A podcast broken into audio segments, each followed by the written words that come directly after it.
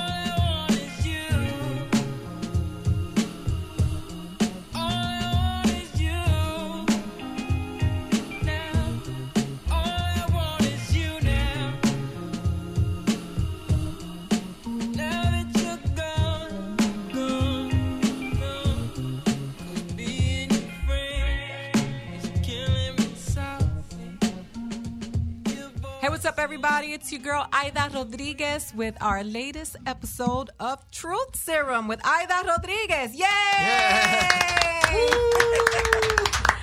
um, bringing the, we're gonna have a great show today. I have Jason Stewart in the house. Melvin Robert is back. Hey. I'm live on Facebook, and the village is showing up. So we're gonna have a good time today. We're gonna keep it light. The question of the day today is. What is your idea of a great date? I got some really funny responses and some really good ones on social media, and I am going to share those with you. But you still can call in 310 986 6610, 310 986 6610, and share with us what your idea of a great date is. What you would like a, a, a great date to be, or if you had a great date, and please tell us about it. I saw a picnic on there, so uh, so th- a lot of people like picnics. And then in true social media fashion, somebody broke down what a picnic really means and how racist it is. and they were like, "You slave! That's your idea of a great date? A picnic?" Why is a picnic racist? Uh, because of the the def- the definition of picnic, it has to do with uh, slavery and The word time- pickaninny, does it come from that Yeah. word? Yes, that's what I thought because I heard that somewhere that somebody got in trouble for saying that somewhere somehow. I don't remember because I'm old, but I will. But I do remember the actual subject matter of it. Well, so anyway, we're gonna go. We're gonna go uh, into the question of the day. We're gonna talk about what's trending. Uh, I want to say hello to my village. Uh, Jeffrey, are you calling me a cornball? Because uh, I don't think you want to do that. That's not cool. Anyway, what's your idea of a great date? I'll, I'll let you know. My idea of a great date has to do with crab legs because I love crab legs. They make me happy. So if I'm basic, I'll just be basic. Um, good conversation and uh, connection. You know, like it doesn't matter where you go if you are connected. Um, Do you get frustrated eating cra- uh, uh, crab legs? I don't. I enjoy them very much. My my dad calls them. Pi- Uh, look, somebody said pig's feet. Fool's food. He calls sunflower seeds, crab legs, anything got to work for a lot. He's like, That's what I'm saying food, because like that the, with the crab legs, that just makes me so frustrated because you got to crack it. Oh, you have to- you- and then you it's like not to open that much. No, same I- thing with with crawfish. Same thing with crawfish. It's the I'm same a thing. southern girl though. Sometimes okay. you got to. Put I don't want work. anything that's that much work to eat. I, that's too much. I don't want to have to work to get to it. If I- said crab legs are bougie. How you doing today? So let me uh, just quickly. Facebook Live is tuning in. You guys download the Dash Radio app and make sure you listen. Comedy, Dash Radio Comedy. We are going uh, directly into our show right now, so I have to say bye and sign off. If you really want to listen to the show, make sure you download the Dash app and call us 310 986 6610. I'll talk to you guys later. Thank you. All right, guys. So we are live in the studio. Jason is here. Melvin is here. It's Monday. I like to do a weekend wrap up. In addition to all the stuff that was going on in Chicago this weekend, what ha- what did you do this weekend, Melvin? Um, this weekend, I had a pretty low key weekend. I went to dinner with my mom and dad. This weekend, which was nice. 'cause, He likes uh, to show off and let us know he has parents with an S on the end. hey, I do. Um, yeah, so I went to dinner with my mom and dad at Playa Vista, Mm-hmm. which is really nice. Like really nice. I grew up, you know, like I've shared before. I grew up in Inglewood. Spent a lot of time as a kid in that area. Went to college just right up the street on Lincoln at Loyola Marymount. But that Playa Vista is, complex is super nice. I was like very impressed. Oh, nice. Yeah, so it was good. Um, and then other than that, hung out with some friends yesterday. Lucky. Jason, what did you do this weekend? I mine was jam packed and fun filled. I have to tell you that. Uh, so on Saturday, I actually went to the museum, Ooh, which one? uh, the uh, LACMA. Ooh, nice. With- with, That's a- um, I live across the street. Oh, do you? Yeah. Well, you should have come by. Yeah, yeah. Um, I went there and I had lunch and with, with my friend Sandra uh, Valls and uh, Jilly. Uh, uh, oh, Jilly, Jill. What's Jill's? Jill Michele Meleán? Yeah, Jill Michele Meleán came by with her dog. You know, she's become Jack? Yeah, she's become a, a woman with a dog now. I said that's really scary because once you hit a certain age, you don't want to be that woman with a dog because that one with the dog does not get laid. Um, Oh my God! I You- can, you don't I can see that. that I can, I can, I can, um, um, I can see the outrage coming. Yeah, so we went into the museum, and I have to say, it was modern art. It was the worst exhibit I have ever seen. The curator should be fired. There was one red strip. I'm not kidding, and it just said, "This is uh, this is w- when you don't know when to stop." And we did a video and said, "Yes, this is when you have to stop." I mean, there was some guy with a picture and it like this, and there was a guy. There was an old dirty chair. It was old dirty chair. It was rusted and it had this plastic on it. So I took that chair, one of the really nicer museum chairs, and I switched it when no one was looking. So that's Jason Stewart um, giving us his review of his visit to LACMA. Before I get arrested for Uh-huh. moving around a, piece of art. You are tuning in to uh, Truth Serum live with Aida Rodriguez, Melvin Robert, and Jason Rob- Jason Stewart are in the house. And Jason's uh, explanation of his visit is the reason why I hate gay men on Yelp. because these are the reviews that you get when you just want to know how much the tickets are, if it's clean, if uh, rats are walking by, and he's like, the chair. The chair. It was just ugly. It was ugly. It was just so ugly. And there was another chair made of two by fours, which Sandra, who's a lesbian, said that she could have ma- redone it herself at her own house. And then there was just oh, all this. It was just terrible, terrible. Old blankets and old. I looked like I was walking through someone's house. There's Hawaiian blankets. I said, oh, that's nice. All right, it's 300 million years old. Who cares? It's ugly. Get something that's attractive. So that there it is. If you were thinking about going to LACMA, now you know that Jason Stewart is uh, not uh, I'm not a fan. He's not a fan. So still go anyway and let us know. summer- But they how fun change They was. all have the that time. summer music thing at Yeah, they have some on That- Friday That- evenings. yes, they Yeah, had some nice. Latin music, and I got to tell you. Uh, so Sandra, who is Latin, said that was it, it said it had a big sign. It said Latin sound, and she said, "What did Sandra say? That's Latin sound ish," because there was not a lot of Latin there, but it was interesting. It was re- interesting people watching. I really loved it. We had a great day anyway. And then I took my mom to see Mamma Mia. Here we go again, and you could actually watch them photograph Cher through a loaf of rye bread because it was so hard to see her face. It was so blurry. Oh, you Yeah. can, Lord, stop, Jason. 15 stop. minutes of her at the end of the movie. If you could turn back time, she looked like she got one of those wigs off Hollywood Boulevard because it was not working. I like that show. Mamma See Mia? that girl, that- Did you see the There's movie? Melvin. There's Melvin showing up. Did you see the Melvin. movie? I haven't seen. I haven't seen two, but I saw. The- I one. saw One one. was I've okay. seen the Broadway musical too. One was okay. Didn't love it. Was okay. Two is like awful. I mean, I really, I, I got to say it. It just wasn't good at all. Wow. And but Meryl Streep, you wait to her. She doesn't come until the the Do end. they, do they do the same songs as they do? Yes. Oh, also, same song music Yes. as the number one. And all the guys, what they do is Meryl said, "No, I'm not doing the movie again, but I will sing a song at the end. So you're going to have to just kill me because I'm going to be dead." And she starts off the movie and she's dead, and they talk about her. So they have a younger version of her, and then they have the older versions of her at the same time. And they keep switching back and forth. So she's not in it that much. Right, so you hear a lot of older Jewish women in the theater. My people going, "Is that her younger? Is that her older? I can't tell." And then all the guys who look completely different as adults, you know, um, par, uh, um, uh, Colin Firth, uh, the what's his name, Swartz, no, the, the, Stephen Pierce Web- Brosnan. Stephen Pierce Weber. Brosnan, and the other one. I can't. Weber, Stephen Weber? No, not Stephen Weber. It, it should have been him. Um, but the three of them look so different. And then the, the casting director Nina Gold, who I just love, who is one of the most brilliant European casting directors ever. What must have been asleep that day because all three of those guys look exactly like they had the same body. They're this really cute, you know, kind of swimmer build. He looks a little bit like you, but maybe not as not as interesting. and they're all in the movies. You can't tell which one is which the whole time, and you hear the Jewish ladies going, "Is that her? Is the younger guy, or is that which one? Is that the, is that the gay one or the one that she marries?" That who you hear speaking is Jason Stewart. He will be the person that I will continuously cut off throughout the show because we have to take these six, seven minute breaks in between. Oh, I didn't know that. Jason will go on and on, but that is what makes me love him. He's a funny stand up comedian. He's an amazing actor. He was in Birth of a Nation.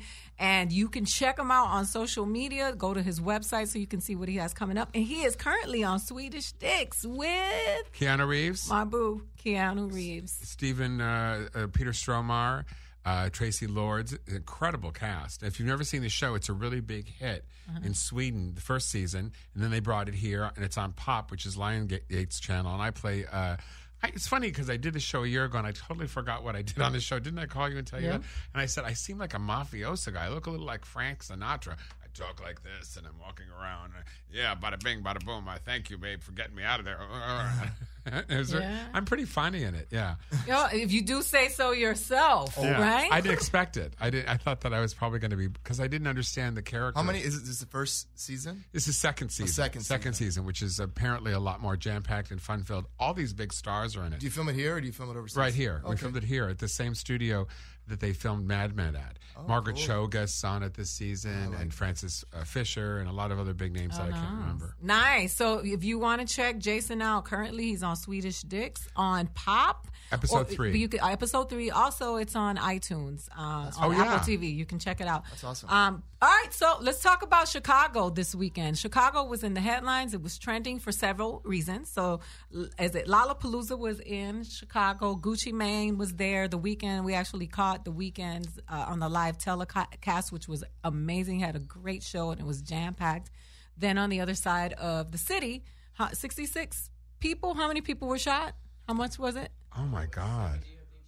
70 shot 70 shot 11 killed in a 7 hour period and all of this stuff was happening at the during Lollapalooza in Chicago and so Chicago has been trending for both reasons. I know somebody said, I don't know if uh, I, I I don't want to sound I don't want to quote where I heard it, but I heard someone say today on television, "Let's make Chicago safe again." And um, one of the one of the things I was thinking about is that those numbers are a little they sound odd. Seventy something people shot, eleven killed, and it's like, uh, were they shooting with BB guns? Like, I mean, what was going on? And I'm not trying to be insensitive to people. I think it's real important to know where we get what we get these days because th- this is the thing now. If somebody says something happened to me, I say, "Where did you read it? Who wrote it?" And I look at because things seem to be all you know all over the map these days. I mean, I, what all I got to say is it's it's you, you saw little gay bookends here. We were like so sad. We had this terribly sad look on our face. Just the, and none of these are related. uh, I'm assuming from what you're saying. No, but I mean, it splits the police because if the police is guarding Lollapalooza and making sure that those people are safe because they had so many people out there, Uh huh. At the concert. then what, what's going on with the people on the south side, the people who, you know, are in danger? Because everybody in Chicago who's in the lower end communities or in the inner city, they not they're not all criminals and they don't all have guns. Um, you know, despite what a lot of people may believe or try to, you know, push out there. yeah. You know what I mean? A lot of people are just trying to make it. They just can't afford to live in a different neighborhood, so they have to be there. And those people have the right to be protected. So, um, anyway, Melvin, what you got to say about this? I mean, I'm tired of hearing about sh- uh, shootings, um, you know, mass shootings like this. I think we, you know, my go to whenever I hear something like this is, you know, I think guns are too easily accessible to people. I think that we need to really look at and drill down on mental health in this country. And I mean, that's like where my brain always goes to. It always goes to to that. And it's just way too easy to get a gun. yeah. And and I feel like there's all I feel like there's not we've not really made much progress in this like arena. These things keep happening. Everybody gets all fired up. There might be a protest. There might be people posting on social media, right? But like what's really the outcome? Like what's really being done? You know, So to what? It, progress or move it, f- you know, action, I guess, or some sort of a tangible outcome. Nothing. Well, I'll read a tweet. Sorry. I'll Oh, read a okay. tweet from Rudy Giuliani, our favorite, um, sometimes. 63 murders this weekend in Rahm Emanuel, Chicago. His legacy: more murders in his city than ever before. See, that's- It's that's already because annoying. That's of- already I know, but wait, let me finish. It's only because of Democrat brainwashing that he has even had a chance. That he has even a chance of remaining. Support police professional. I'm not repeating the name, but that that's a problem when they politicize this stuff. Mm-hmm. And here we go again. The de- mm-hmm. it's the Democrats' mm-hmm. fault. The Republicans don't care. And the reality of it is, is that both political parties, um, you know, take advantage and manipulate and you know perpetuate the things that happen to minorities because it is of profit for both political parties. So when Giuliani says that, I want to say, well, what did you do? What are you, what, what are you doing to lower the crime rate? No, you're first say thing I something. just first thing I would never repeat anything he ever said ever again, because uh, he, to me, is is is somebody that seems it's it's always political, and he will say one thing in one part of the afternoon and another thing in another. I think they should just not let him on talk shows anymore. Uh, it says here at WLS TV an hour ago, I, th- I believe that's a local in Chicago, that 66 were shot and 12 are fa- f- fatally uh, wounded. And then it says uh, here in Chicago on CNN, it says 66 people were shot, including 12 who died. So God bless them, the people that died. Uh, I don't, you know, as a white Jewish gay man, you know, who hasn't ha- lived in that area, I don't have a lot of an opinion because I can't say. That's the one thing I, I've really gotten as I've got older. It's not for me to have an opinion on why something's happened to somebody else because it's not my story. Um, I think it's important to to see what we can do to support and build people up and find out why there's such a desperate nature in these ti in these in these places and see what we can do to help that rather than blaming other people. That's what's really important to me. That's a very good point. That's Jason Stewart. Melvin Robert are in the house with uh, with me. This is Truth Serum with Aida. If you are listening and you have something to say, you have a truth you want to share about what we're talking about, you can call us 310-986-6610. Um, Jeff Glor uh, actually tweeted um, the, the top 10 cities with the highest rates Is that of Jeff Glor from CBS? Yes. Yeah. From um of, of homicides, and Chicago is number one with 650. Baltimore 318, Philadelphia 316, New York 292, and Los Angeles 282. So see, like, I guess it just, it's it.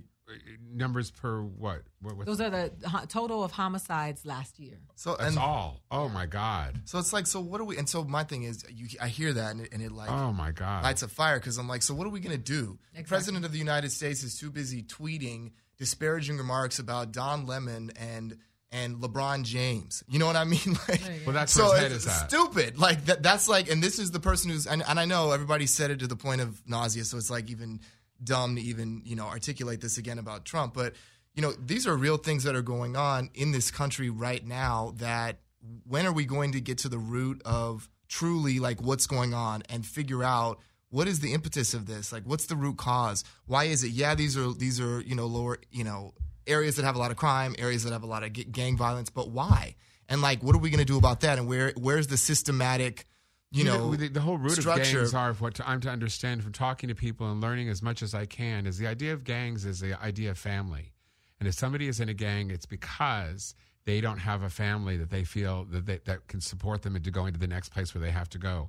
And I, that's the first thing I've learned. And the Yeah. second thing that I've learned also is when you, we were when I was doing my reading about people coming from uh, South America and people uh, why why would they travel so long to come here? Because they didn't want their kids being put into gangs. Because they didn't want their daughter. I heard one woman speak on television. That's why I can repeat it.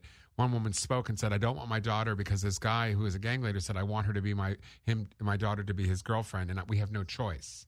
Right. And and, and then if she we have no choice, then she gets raped. Yeah, that's and what and happens. or we'll murder or become or human. They get human trafficked. or will mur- or will murder your other son. And she Yeah. doesn't want her eight year old son, she said, to be brought into this. And I think it's really important that we understand that not everybody comes to this planet with the same information, with the same amount of stuff, That's right. the same amount of things, with the same amount of somebody. There's a play called Orphans. And in the, in the play, the uh, it's about these two kids that are orphans and this man who helps take care of them. And he says, sometimes you just need a little squeeze on your shoulder. And I remember that always, and it always touched me so deeply. And it's a metaphoric thing that the idea that we need that there's a lot of children that don't get that squeeze and don't feel a part of anything. And I know that growing up, being And I'm going to give you a little squeeze on the shoulder because we got to take a break. Good. So we're going to uh, take a quick break, and when we will, when we come back, I'm coming back with Jason Stewart and Melvin Robert. This is Truth Serum with Aida Rodriguez, and we're talking about Chicago. Call us 310-986-6610. The game's fucked up, niggas beats is banging, nigga, your hooks did it.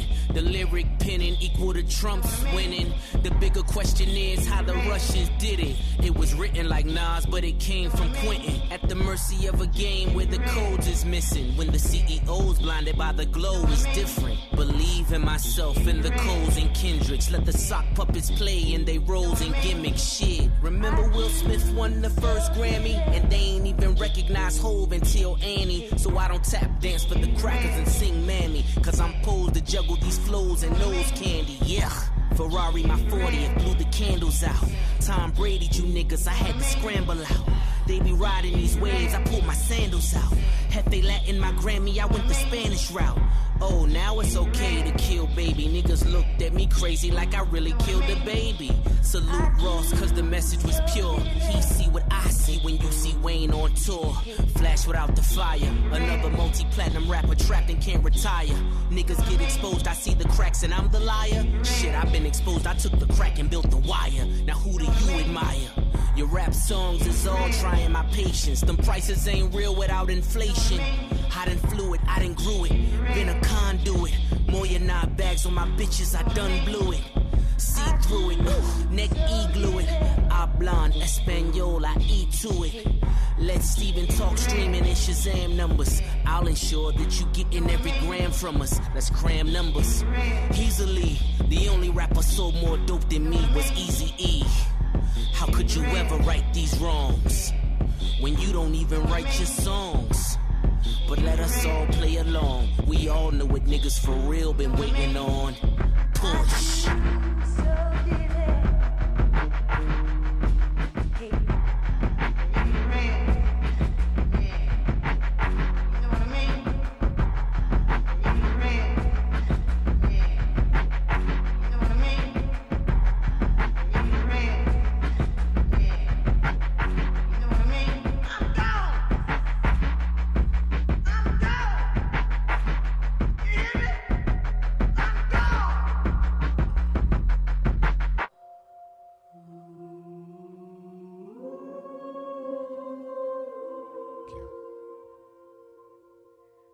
And we are back with Truth Serum with Aida Rodriguez. Jason Stewart is visiting. Melvin Robert is here.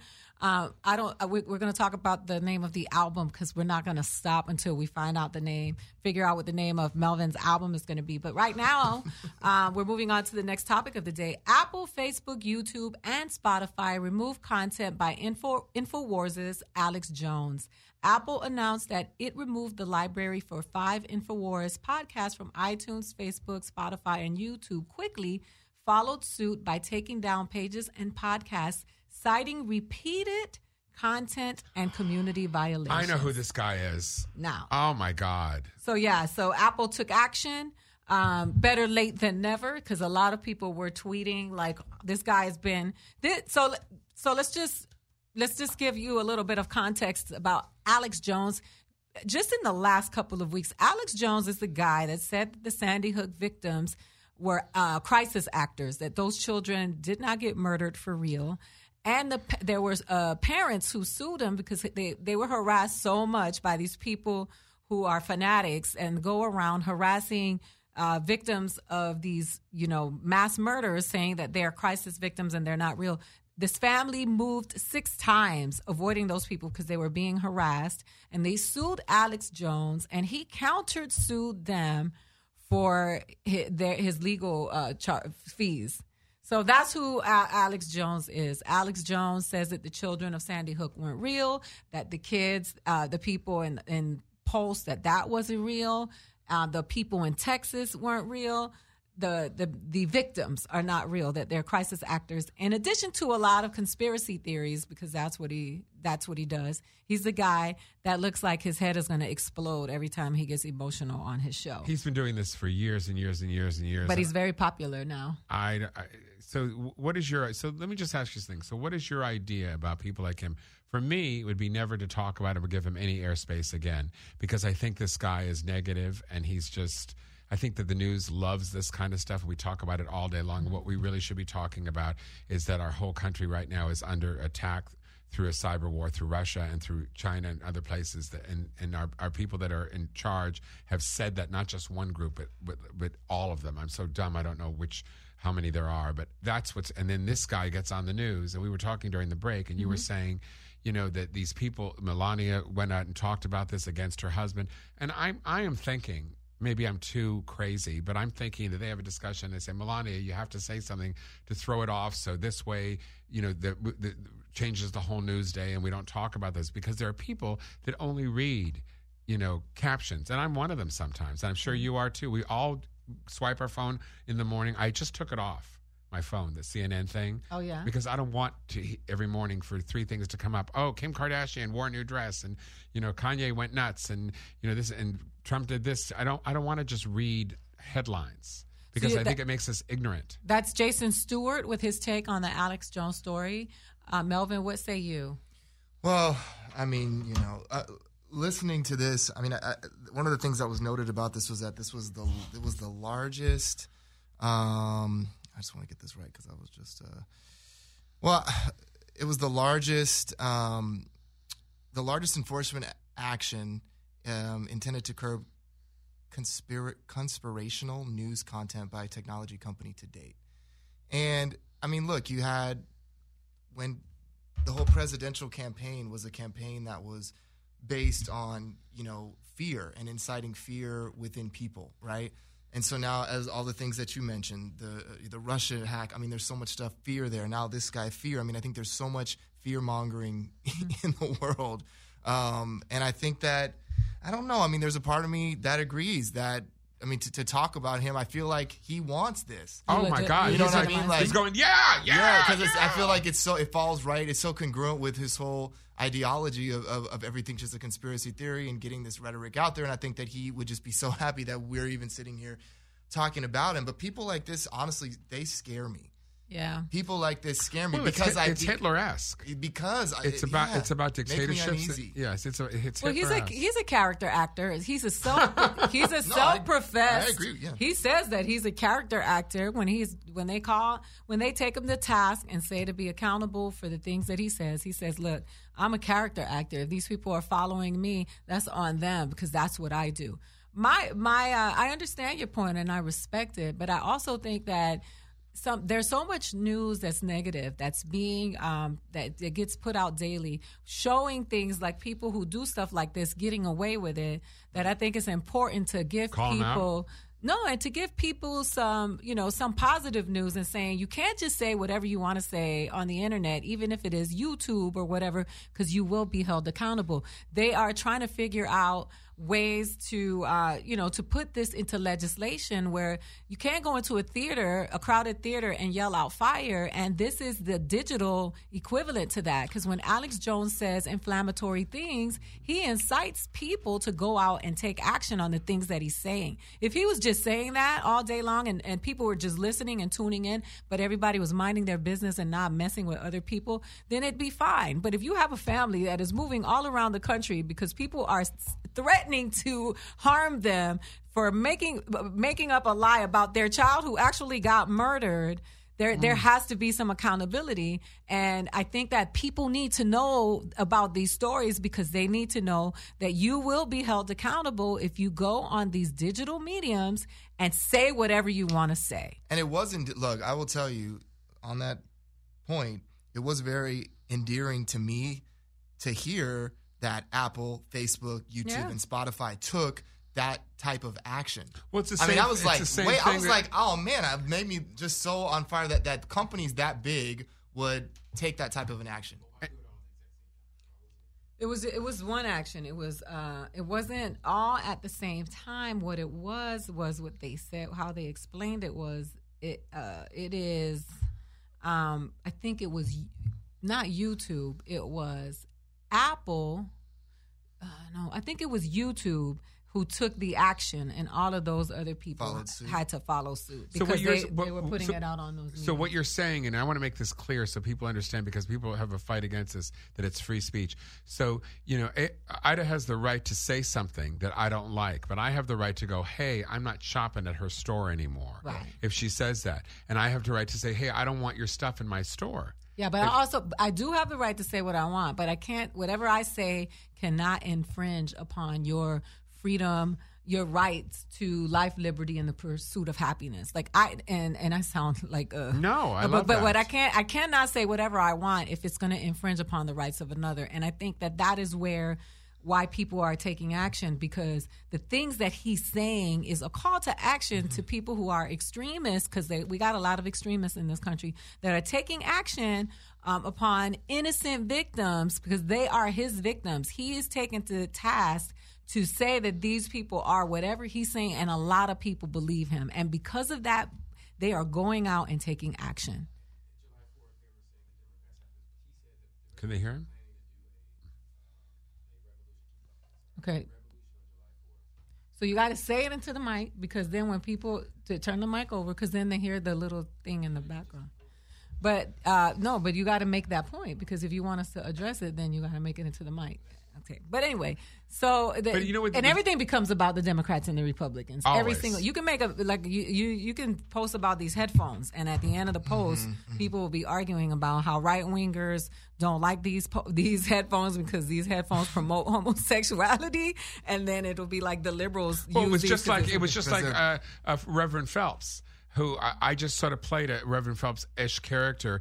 Uh, Lena Waithe and Common uh, created these uh, five uh, short films for five new directors, and I was lucky enough to get in this film called The Line, that was um, directed. And, and one thing you need to know about Jason Stuart is that throughout the show, he will um, he will pop his collar on us about all the projects that he's booked. So he's going to drop every single All one right, of them. you know, you, and you know Lena why-. You know why I do that? Because honestly, because I feel grateful and I feel lucky that these people were kind enough to hire me, and I, I, great I, I take it, I take it as a, you know, and it's important because it, not everything gets out the way. You're a used to. great actor. Don't you dare cry on I'm not this going to show. cry. Okay. Um, you made me cry. Um, so th- uh, this film that uh, uh, Melissa, uh, R- Rish, oh God, R E S C H. The person struggling with the name of the person he's so grateful for is Jason Stuart, talking about a new project she's that he did. Isn't she just like every, she's looking for a thread and she's gonna pull it and then run around the block? She No. doesn't do this to the other gay guy. It's just for some reason she likes him better than me. He can just stumble and do whatever he wants because he's prettier than I am. Um, That's what I want. yeah. uh, So, uh, so I was lucky enough to play this Fred Phelps s character, and if anybody doesn't know who Fred Phelps is, and I did a lot of research, and man, Fred Phelps was the first person who uh, who uh, picketed me in 1994 when I headlined um, Sanford's Comedy House, and they had these signs that called uh, fags. Uh, was it fags must dot com? Out in front of the. Oh yeah, it was right in front of the club, and he sent a fax to the club. I'll never forget it. It was on that rolling paper, and it said "filthy, dirty sodomite Jason Stuart." And I thought it was funny first, and then I got then I walked through the, the crowd, and my my you know my throat was like all of a sudden I got that dryness in my throat, and I was really scared, and you know thinking that God is someone going to beat me up? Is someone going to physically hurt me? Because if you're a gay guy, that's always in the back of your mind. If you grew up, you know, in my in my day, and maybe even now, I don't know, but you always have that in the back of your mind. And he uh, he start he was starting that in his in his and there's a lot of offshoots of this this group out of it's out of Tennessee, Tallahassee, Tennessee. And uh, that's what this guy reminds me of is that guy where he would just literally make things up to attach that somebody was connected to something that had to do with, like in the military, they let don't ask, don't tell. So he assumed that everybody in the military had AIDS. I mean, he was like crazy, crazy stuff. It's like yeah, broad generalizations. Wow, I'm so moved by that story about the, the picketing you. Oh, know, yeah. and sending a fax. And I'll give you the end. When I walked into the club and I uh, went on, uh, the whole audience stood up before I said a word. And that really just completely changed me. as a person because you know I'm I'm a Jewish guy who grew up in Los Angeles, gay, big cities. I didn't go any. I was you know I I didn't know anything about the, the middle of the country. I I was ignorant totally. Didn't know how they. So I was scared of these people, and I realized there's a lot of incredible people that live all over the country. That the, the country is all zigzag. There's great places everywhere, And there's- there are a lot of racist people who live in Southern California and a lot of Exactly. homophobic people that Yeah. live here. we have them too. Yeah. But but but I will say that I've got to say right now I get on my knees every day. It's part of my prayers. Say thank God I live in California because I love our free to be you and me latte sipping. That's what you're getting on your knees for oh, now? yes, Ah! yes. Well, I, you know, Progress. well, you don't know what's going on with my little boy, so Don't say little boy. Oh, not little boy, Oh, okay. All right, Nambla. No, Don't you say that no. shit on this show. I don't want My- that kind of he's fight. in his 40s. He's not a little boy. but you know, my my my boy, sort of, well, whatever it is. I, I, you're talking Your about. di- boo?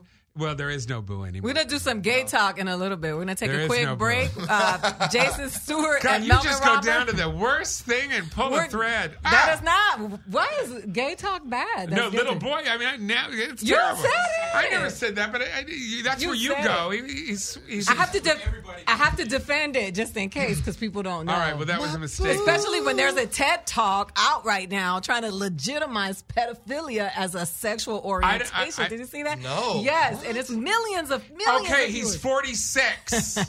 Anyway, but it's a gay. Gay guys are boys. Lesbians are women. We, it's a thing. We call each other boys. We do that. But I'm glad people. I want people to know that that's Okay. not what you were talking about. Because you're at a really good friend of Not mine, and I love you, and I don't want to have to stop Thank acting like. I don't know you because you. Anyway, we're gonna take a quick break, and when we come back, we're gonna do a little segment called "Gay Talk," which is I know it sounds real, real, real like. Uh, rude to say that, but I want to. I'm going to have a real gay conversation with Melvin and Jason, and I'm going to learn some things so I can go out into the world being more informed about gay talk. All right, we'll be right back. 310-986-6610. This is Truth Serum with Aida Rodriguez.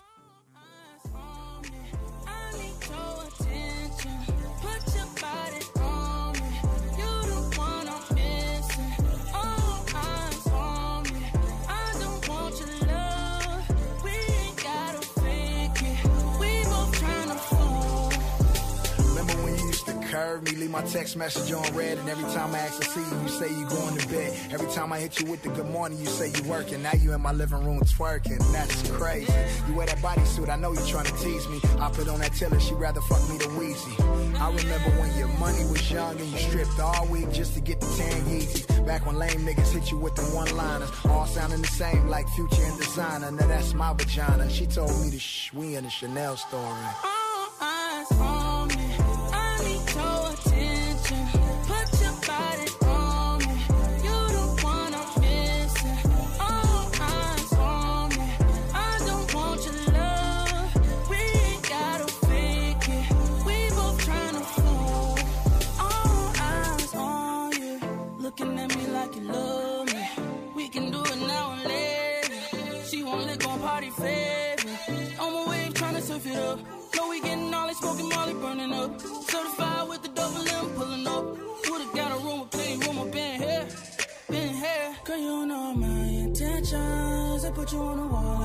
Round after round to decision. Say you wanna show me what I'm missing.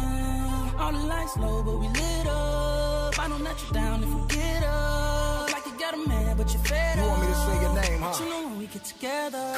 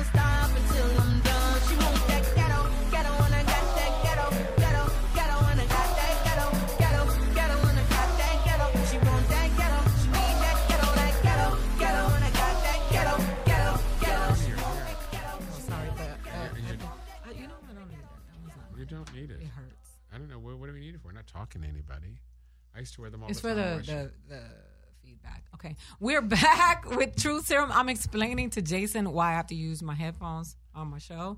Uh, we're coming back. This is Truth Serum with Aida Rodriguez, Jason Stuart, and Melvin Robert are in the house. Jason, there's a clarification that needs to be made about that. So Alex this guy, uh, this guy, Alex Jones. Alex Jones, was the reason he got in trouble was because the reason Apple and all these other uh, platforms dropped him was because that he was he was inciting apparently a, a war with all these Sandy Hook parents, a civil war with them by basically lying. he said that, that it was a ploy from the Democrats to start Uh, start right, a I'm civil sorry, you're war. right. Ploy from the Democrats. Thank yeah, you. and then and that's uh, that was considered hate speech, and then all the other platforms uh, followed suit because they agreed. With I him. just say one thing. How can you take these poor parents whose children were murdered in this brutal way and do this and, and walk around the streets as a human being? It- to me, there's, you know, I think the best thing we can do is to never speak about him and to erase him from any public platform. And if that's the way you do this in your life is by turning the channel, not listening. I was at a party once that Rush, somebody was uh, telling me that they had met Rush Limbaugh at a party and that he was the sweetest, nicest, kindest, just the most generous, charming man. And if you didn't know who he was, you wouldn't have known this. And he sort of wink, wink to this woman that he was talking to and said, No, that's just my show. It's not real. So he gets that he's this. Yeah, but the people who listen to him and Don't the people who believe him, no, No. and that is why it's problematic. And that's it's not, it's worse than trauma. It's frightening. And with Alex Jones, you know, as we're as we're talking about, there was a buildup, you know, um, over time, you know, because one of the things that the press outlets are are citing is that you know there were there were these repeated violations of policies against against hate speech and and glorifying violence, and of course, Infowars responded by accusing the companies of censorship, and you know the, the Spotify, you know, expanded um, a ban imposed last week on some of Jones's content, saying on Monday that you know that his show had lost access on Spotify. Um, app on Sunday, Apple and iTunes deleted five podcasts related to Infowars and Jones. Um, and then Apple re- quote was quoted saying, "Apple does not tolerate hate speech. We believe in representing a wide range of views, so long as people are respectful to those with differing opinions." So, you know, YouTube and Facebook had previously warned him um, that they were accumulating strikes, quote unquote, you know, by violating the service's community standards. So, you know, this was an ongoing, uh, Right. ongoing thing. It was it wasn't him- just like in this moment. This was, you know, it, and ta- all of a sudden he was gone. There was build up to getting to this We keep talking about it, but I saw him on some talk show, and I, I, I don't know who was interviewing him. It was somebody who I remember in my mind who was uh, an intelligent person and asked him these things, and he had no answers for why he's doing this. He just said, "Well, it could happen. It would maybe," and he and he backed down a little because he realized that he was talking to someone with of intelligence, you know, and. Uh, Going back to the Don Lemon thing, it's really interesting that he's beating up on a black gay guy to me and trying to find the people that it was two black he guys. says a lot. Look, he comes out and says because I was just he's, having this not the first conversation time. It's not with the first time he's called uh, Don Lemon this because Don Lemon quoted it on one of his shows once. Well, my mom and dad were talking about this, uh, you know, um, over the weekend. That oftentimes when when he's coming in, he he says crazy stuff about many people, right? But a lot of times it's about black folks, right? Maxine, he just was talking about Maxine Waters in his Right. and her low IQ, LeBron James, Don Lemon. Um, who else? Does this Uh, about he- he- everyone. yeah, yeah. But he Finds he- a little name for him, like like a, Well, kid, all the like groups, a bully all in the people schoolyard. that Black belong to the groups, the marginalized groups that he feels his Yes. base hates. Yeah. So it's just it's on. This is it's on purpose. calculated. Yeah, this is absolutely. calculated. So you're tuning into Truth Serum with Aida Rodriguez. That's Jason Stuart that you hear talking, and Melvin Robert. Um, we're going to move on. We're not going to keep giving glory to Alex Jones or Donald Trump because we already covered that story, and now we're moving on. We're going to do a little segment called Gay Talk, but before we do that, we're going to talk about Serena Williams, Oh, who she do? just uh, she attributed or her her loss has been attributed to postpartum emotions, and uh, people are split on that because. Um, some people are calling it an excuse, but those of us who have had children and know that postpartum syndrome is real, uh, she's a modern day. She's a she's a hero. She's a fucking superhero. I could not imagine after having a child within that time going out and um, Did she lose something? yeah, uh, she was. I don't know sports. She just pulled out of a, a tournament, and she cited personal reasons as to why she withdrew from from a from a competition.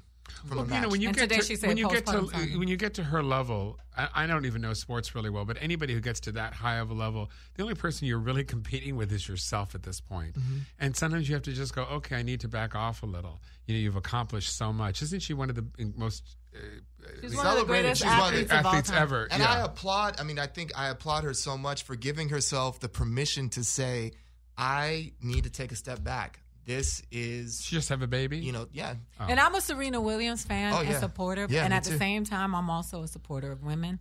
And I don't want to take away from the victory of the per, of the person who actually beat her because that's her victory as well. And not to say that Serena is not one of the greatest athletes in, in the world because she really is. But big big ups to the people who have to face you know who have to face that giant. and you're not she's a- always just as good as your last set. Mm-hmm. And as comedians say, we always say that all the time. And I've said that to you, I don't know how many times, that you you are not just as good as your last set. You have a whole bunch of other things. You have a whole career behind. And you've told me that many times when you've pepped me up. You know, we have a whole career behind us. You know, you're not just as good as not getting that one job, that one set that didn't go as well. Mm-hmm. It's very difficult. People don't realize that. You look at the really big, big stars, and some of them, I believe, that it really stopped their careers from getting better. yeah. I mean, I can pinpoint different actors, and I can say, God, when this happened, you see it trailed off a little. So name a few. Honestly, Yeah. I'd say Barbara Streisand when she did uh, a, a Star Is Born, she stopped doing movie because movies every year she she would do three four years, and it's because of what was written about her. All of a sudden, they wrote it was so brutalized. The director of the film, um, who's since passed away, uh, um, I forgot his name. He wrote Dog Day Afternoon. Um, he wrote this terrible. He was interviewed for this terrible piece in this magazine called New West Magazine, and I think about her and Jon uh, Peters, and I and I think if she were not a woman, you know, it wouldn't have been that. At Right. that time, it was the '70s, and it really stopped. It really thr- throttled her career in a way. Well, I appreciate that. Guys, for those of you who don't know who Barbara Streisand is, I want you to Google her. How? c- And what do you uh, mean? You think people don't, out there don't know who Barbara Streisand? Oh, is? yeah, I think. a lot- Do you know who Barbara Streisand is? Why? Are you gay How or do you know straight? who? He's straight, and he knows. Jeez, and you Your got to mom get. likes Barbara Streisand? She's an icon. Oh my See god! there? Oh my god! Get out! she does. Yeah, she. Yeah, Get she's out! A, She's a singer, too. She's a singer too. Yeah, just a little, just a little. I get, right now, I swear to God, I'm going to snap. Um, Barbara, This is, this is gay talk, guys. This yes. is gay talk. As well, we- as Barbara we- Streisand is the Lady Gaga of her time. Li- That's he sh- said that Barbara Streisand. I just can't That's believe a- it. that's How gonna old- be wait, wait, wait, wait My a mom gave Wait a me a. Barbara Streisand CD for old are you? Christmas two How- years How old are you? ago. He's 23. It was I'm like using- Barbara Streisand sing Stephen Sondheim. I wore that CD. out. My mom gave me that for Christmas like two, Oh. three years That's ago. going to be Broadway the title of this episode. Is going to be Barbara Streisand is the Lady Gaga of what of, of her time. of her time. Yeah, So, uh, so you brought us right into gay talk because you brought on you brought on Barb, and Barb is big for the gay community. Well, I got to say, let, let me explain to those listening at home. Uh, Beyonce has basically uh, used Barbara Streisand's game plan for her own career. How's that? Because Well- you know, you better say, you better, you better come start. with it because that one, Beyhive number will one snatch your. in, in recording. Okay. Same thing. Same thing. Barbara Streisand has probably had a new album out every two or three years for the last since she's been with Columbia Records since 1960. Okay. And she has never left, and she's had new recordings uh, probably every two years, or combinations, or things. If you're tuning in right now, this is Truth Serum with Aida Rodriguez. Jason Stuart is in the house. Melvin Robert is in the house. We're about to do a segment called Gay Talk, and we kicked it off with Barb. Not Barb from Stranger Things, because that's who you guys know, but Barbara Streisand, who is Barbra the, Streisand. Barbara Streisand, Like who is on the beach. the Beyonce. She's the Beyonce of her time, and uh, Jason is explaining to us how that uh, Well, how she's Beyonce. talked about it. She's talked about it. She said that she produced. She was one of the first women to produce her own movies. Mm-hmm. She was the first woman, Yentl, to produce, direct, star, Mm-hmm. and act in her own film. That's what uh, Beyonce has done with with her videos. Mm-hmm. She's done it in a more modern way, certainly, because it's it's a lot different. So what? What Barb, Barbara Streisand album is Lemonade? Which one? oh God, What's her There's so Lemonade? many. I mean, it's just. I would say "Guilty" was one of her biggest albums in the 70s. And you have nothing to be guilty of. Yeah, but she was the only difference is, is uh, Beyonce writes her own songs, right? Doesn't she? Barbara did write. She worked. well, but Beyonce works with uh, a, lot of writers. and- Oh, okay. yeah, so and- Streisand, I would say Evergreen was probably from all the songs from A Star Is Born. She wrote a couple. She wrote that song. She won the Oscar. She was the only uh, woman who's a singer, I think, that actually won an Oscar for writing her own. She was one of the first. She, she won in 1976. I think she won it. so who who's your Barbara Streisand for? Uh, as a gay, well, it was funny because you just said your mom gave you a Barbara Streisand CD three years ago. Three, four years ago, the Sondheim, it was like her doing Sondheim It was the, it's the Broadway album. it was, yes, it was so good. It was an album that no one wanted her to do. There's even a song at the beginning where she talks about she does like Send in the Clowns. Oh. She does, I mean, I just, I'm such her a musical voice theater then, guy. but her voice then was so. Her voice then, you know, it's like God. It's like, like, wow. My mom, that was like, because I, I think I might have just come out to my mom and dad. And I re- maybe it was around that time, and my mom like gives me like maybe it was longer than three four years ago. Anyway, she I remember for Christmas, I think it was like okay, now that you're out, we're ju- I'm just gonna you know I think we we all knew but uh-huh. since she said okay, I'm giving you Barbara Streisand CDs for Christmas. Right. I'm giving you Kiehl's products for your face. That's like my, my mom like I feel like my parents were awesome when I came out. Nice. But yeah, oh yeah, great. But I just feel like you know it was like okay, we're gonna we're gonna do that now. Now that you're good, you told us like I'm gonna I'm gonna you know. So what what is it about those artists like Lady Gaga, Barbara Streisand? I know Lady Gaga I get because Lady Gaga directly spoke to gay people. She actually uh, monsters was that some a lot. She well, calls honey, honey, let's break it down, okay? what let's, is it about break Barbara? Let's, Break it no, down. let's go back to the beginning. Jason Stuart was The first, we're going to start with Judy Garland. Okay. So Judy Garland was Dorothy. the Dor- Dorothy the Wizard of Oz, which is probably the iconic. Um, there are people who don't know who she is, Dorothy and the Wizard of Oz, and also the first A Star Is Born. Now the fourth one is coming out, Mm-hmm. with Lady Gaga and and uh, uh, Bradley Cooper. yeah. And I think I slept with Bradley Cooper. I don't know. It's so long ago. I can't remember. Oh, wow. But I think it Okay. happened. um, Bradley Cooper, Jason, whatever no, Jason no. Stuart says on no, this it's show not true. is It's not true. I'm kidding. Um, only expressed by Jason Stuart. um, so the first was Judy Garland. Judy Garland spoke to a group of people that felt isolated, and she was isolated. And when she died of a drug overdose in 1969, people were so upset because her concerts were filled with gay. She was the first person to really be filled with she died of prisoners. a what kind of overdose? She uh, drugs, drugs No, and I know, but alcohol. what drugs? Drugs and alcohol in in, in the bathroom. Oh, so she found the yellow brick road.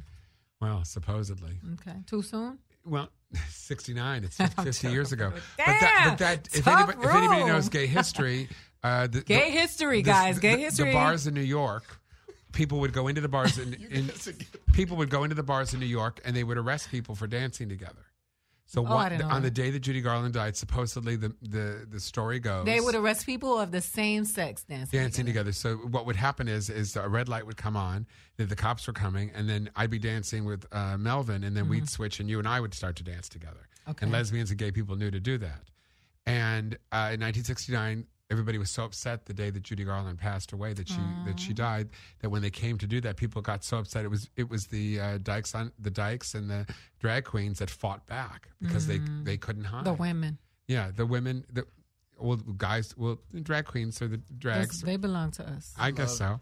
But they fought back, and that was the beginning of that. And then after that, of course, then th- there was a, Um, uh, after it was was Barbara, and then there would be there would be no Bette if there was no Barbara. Barbara, Bette, Cher, Diana Ross. Um, I and- know I because went gay to people Diana- love look, Diana Let me tell you about too. that. I'm I mean, so shit, mad. I went to Diana Ross's concert at the Hollywood Bowl, and I was so pissed. Wait, recently? Recently, she did not sing "I'm, I'm Coming, Coming Out," Out. That's the- and this that's- concert that's was in anthem. June. It was it was it was during Pride Month, Honey, and she's she had a not. couple drinks and she puts Oh. on those big giant loofahs, those dresses. Oh. it looks She like had a four- giant. she let me tell you something. For like seventy, she's like seventy two. She looks great. looks great. Sounded great. Yeah, she's awesome. She but have you she- got? Did she do this? I went and saw her five years ago. She wears these giant dresses that look like giant loofahs, or those things Yes. that women wash themselves with. And she, it's, it's this. Oh, oh, sorry, I did something. That's Judy Garland. Oh. She's tapping you.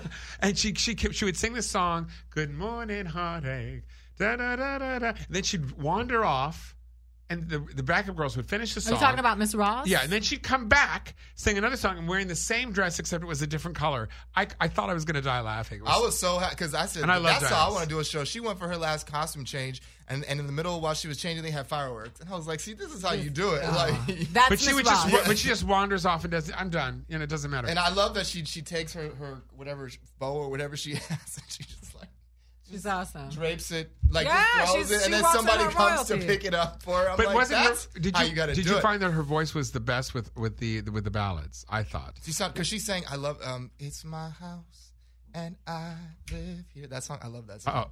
My house, my house, it's my house. I love that song. She sang that? Oh. Yes, and she sang "In the Mountain High Enough," and she sang. How did I? Upside mine, Down? how- I- It sounded good. Upside It sound- Down? Upside down. eh, she sang it. Boy, I think she had tell no That, that's I- like part two of I'm coming out. I So think she had that's- no idea. That's the this gay talk. So, But she had no I'm idea- coming out is when you came out. you the know what that song was for? It was for women's liberation. No, I know that, But but, you guys, She's like, you I know guys, that. hijacked- Honey, we told you you. guys I hijacked know it. that. I but know. no, of course. But you guys, We hijacked needed it more than you. We Oh. needed So it let me ask than- you a question. Since we're having gay talk, what was your what um when you came out? What was your what's your coming out story Oh, to who? To your to your Well, 25 fam- years your ago. mom? Wait a minute, wait a minute. Before you, be, if you are tuning in, this is Truth Serum with Aida Rodriguez. This is uh, a, a segment of Truth Serum called Gay Talk. Real honest talk with my two gay boys. I can call them boys because that's what gay people do. They call gay men boys. You're not call, you're not a pedophile. and uh, no, I'm a, I'm not. Okay, you called me one a because I didn't ago. say I'm in a relationship with either one of you. But oh, so you could treat us badly only So- if you're not having sex with us. Okay. Jason and um, and uh, Melvin are talking about Diana Ross, and they they you know I'm coming out is their song because they come out the closet, and then Upside Down is the second song because that's what happens when the two gay dudes get in the room. So Jason is about then, to tell then, us then his we go, coming good out morning, story. heartache. Uh, and then Good Morning Heartache Yeah. is the third song. So tell us about how you came out. The Oh. God! I came out. Uh, I'll tell you publicly. 25 years ago on the Geraldo show, on a uh, on the Geraldo show. You didn't know this? What? This No. is my anniversary this year, so I've been doing press for it all year. I came out 25 years ago on the Geraldo show. I did a show called Unconventional Comedians, and there was no Rosie, there was no Elton, there was no Ellen, there was no Neil, there was no nobody. Who's Neil? Neil Patrick Harris. Oh, Neil Patrick. And it was it was frightening. And I did it because I was so depressed. I had been I had a little part in a film called Kindergarten Cop, and it was and it didn't do anything enough for me. It, I played a hairdresser in it, and what all people did was make fun of me all the time. And I had I, I felt like I didn't have a voice, and I felt like I didn't have any power. And I actually wanted to go to New York, change my name, talk like this, pretend I was somebody else, and become a character actor. And just did this and, and, and left the business, stopped doing stand up comedy. I was a very popular featured act. That's when you're in the middle of the show on the road. I could not get my voice as a headliner. And then all of a sudden, a year later, I got a call from um, Budd Friedman at the Improv, and he said, "Will you do this AIDS benefit in Chicago?" And I said yes, and I did it, and I did this whole show, and I and I half the show was improvised, and I just found my voice, and I got to talk about what it, it was so incredibly interesting. The idea that I could talk about things that actually happened to me that wasn't when I was a kid, that I could talk about what was happening right now. I could never do that. And you're looking at me like, I can't believe that you were ever in the closet. I was so deeply in the closet because I, I, I didn't understand. And I, and I give it to Lea DeLaria, who really made me understand. Lea DeLaria is a very well known uh, lesbian comedian who is on the show Orange is the New Black now. And I was in the Gay Pride Parade. I had been in a TV special called Out There in Hollywood on Comedy Central. And I was sitting in a car waiting to go in the in the gay parade. And we were, you know, you're waiting to, for your turn to go in, and Lea screams at me, "Why didn't you come out years ago?" And I mm. took a beat and I went, "I didn't know I could." Well, I wasn't looking at you like that because Because you know me, No, you've only yeah, I've known always me known you to as be gay. out. But I was, I'm looking at you because I'm like, that's the most Hollywood coming out story ever. He was like, I came out on network television. Well, I did I because and if it you was didn't, just, I had a, a following when I came out, and then I immediately went out. Into Because it. some I- people get beat up when they come out of the closet. You get a call from Budd Friedman. No, I didn't know that. Okay. You didn't know, and the call was before. I Okay. give Budd. Budd gave me the opportunity before because a year, I, you know, I, then I went on the gay cruise to do a show. I didn't have a show about. and then a cruise to tap it off. yeah, but I didn't. I didn't know. I didn't have a show about gays, and the gays aren't nice once you get on a cruise. And I didn't have. I didn't have a show about being gay, so I had to really work. What? You know, why are the gays not nice? Well, because there's always ten boys in the show that are just as Melvin, funny you as rolled you your are. eyes. I want to hear you chime in on this. it's they're just as tw- funny as you are. It's like if you go to a, a, a show with all Latin women that are that are your an age group. There's probably ten women in the audience that are just as funny as you. They just can't repeat it on you They're, know on they're not as funny as me. Uh, Melvin, tell tell us why you rolled your eyes when we said the gay the gay boys are mean. because I think sometimes we can be not loving and not compassionate and not I'm glad you said we. supportive. Yeah, I mean, I think that, and I think, but I think as much as we're talking, we're having gay talk, we're talking about gay. I think that you know, black folks too, minority group, like men. Yeah, but there's one women, thing about gay but- people that are different than any other more, more and Mm. it's gay men. It's not lesbians. It's not transgender people. Mm. It's not Hispanic people. It's not black people. It's not Jewish people. None of those. You're never going to go uh, to a black event, and I'm not going to be the headliner. So you're going to go to any gay event. It will be a woman or or uh, uh, Margaret Cho or somebody who well Margaret Cho's bisexual. It's the wrong one. Kathy Griffin or you know Lady Gaga. Lesbians never do that. You're never going to see the lesbians have Barry Manilow on their cruise. It's never going to happen. We're the only group that does that.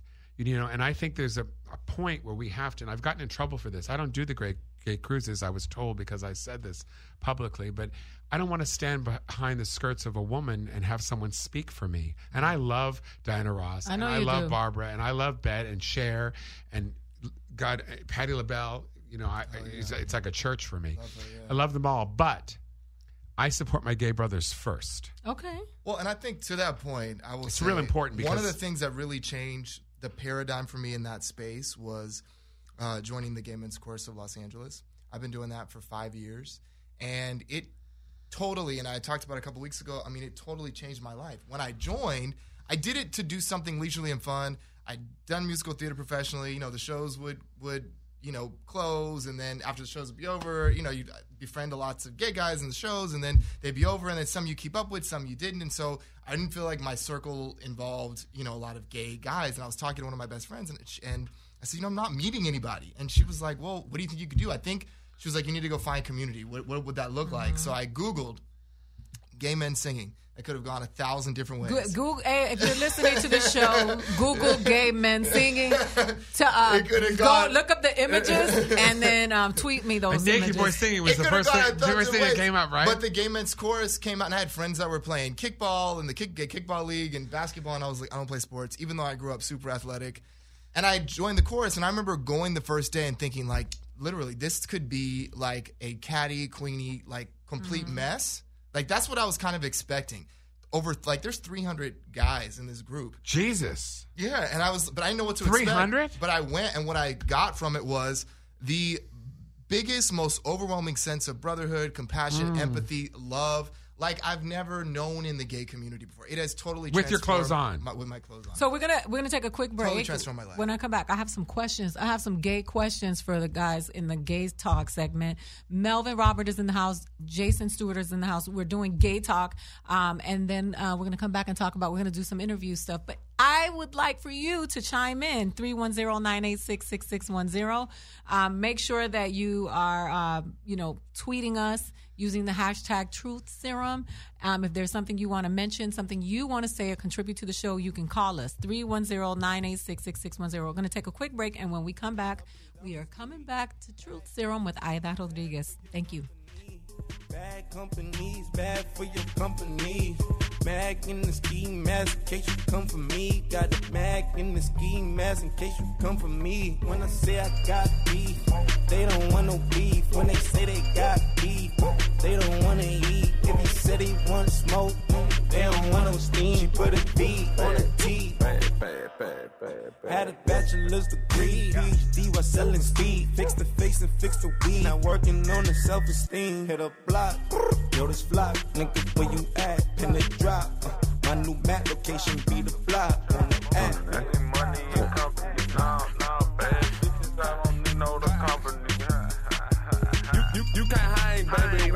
You around here. Ice on my neck in this froze. Santa's reindeer. You got bad bitches, hella hoes. It's the same here. Bad company, little bro. You can't hang here. Get, get, get, getting money, so the bottles keep on coming. Phone ringing, so you know the trap jumping. That, that, that nigga looking at me, he owe me some money. Hit him with the tummy. Now that nigga crumping. Why, why these niggas playing games? They don't want no problems with me. My shooters got good. You know I brought them shotters with me. Might not hit a bad stop. They say that someone top was missing. Them niggas were opposition. They move on. So I shot them bitches. Dark shades, too much smoke. Got the belly, see the fumes. Acting brand new like I don't see it when I do. Who them folks who want smoke? You too close. Give me room. Phony folks, play it close. Do the most, don't they? Bad company, that's bad for your company. Bad company, that's bad for your company. Mad cow disease, now you in a ton of beef. Black mag tucked underneath my new blue dungarees. Flintstone bust down, color Murakami. Fruity pebble, bezel, Wilma, Betty, Fred, and Barney. Bad bitch from out of town, I think she model Abercrombie. Wrist game, lucky charmy, told my jeweler leprechaun I'ma come clean, I got hella beef. Paranoia got me rolling in my sleeves. Okay, niggas hating cause I'm upping up the fees. Whole team got beats on their teeth all day. I got so much beef, I could barely sleep. Paranoia got me losing on my Z's all day. Good Lord, mama praying on the knees all day. If you still frontin' when I upped it, I'ma squeeze. I'm above average. Listen, man. What's up? I heard you done got you a dime piece, man. Hell nah, man. One of them Beyonce nah, making nah. good types, man. Nah, nah, nah. Is that true, man? I just want to know. Probably not. I mean, shit. To be honest with you, man, she's a bad thing. Fine as hell. Thick as fuck. Oh my god. That's my baby. Caroline, you divine. Mighty fine. Shorty really blow the pipe. Like a pro. Fuck you thought. Holy shit, I'm lit. It's looking like it's about time to fuck it up. Caroline, listen up. Don't wanna hear about your horoscope or what the future holds. Shut up and shut up and let's get gory. Like a Tarantino movie. Don't wanna talk it out, can we fuck it out? Cause we gon' be up all night, fuck a decaf. You say I'm a tall thug, guess I'm a G-Rap. If you want safe sex, baby, use the knee pad. Freaky with the sticky icky, baby, give me kitty kitty. Killer, West Side nigga. Boy, you like 98 degrees and I'm 300, nigga, keep your feet running. I keep, keep, keep when I eat these beats, better boy, get scarf, get. Don't run up in my lane, I don't want you in my lane, you a lame, get swerved. Cause great scenes might be great, but I love your bloopers. And perfects for the urgent, baby, I want forever. And Caroline, don't you see that? I want you to be mine. Bad things, as hell, thick as fuck, oh my god. That's my baby, Caroline, you divine, mighty fine. Shorty really blow the like a pro. Holy shit, I'm really lit. It's looking like it's about time to fuck it up. Caroline, listen up. Don't wanna hear Yes.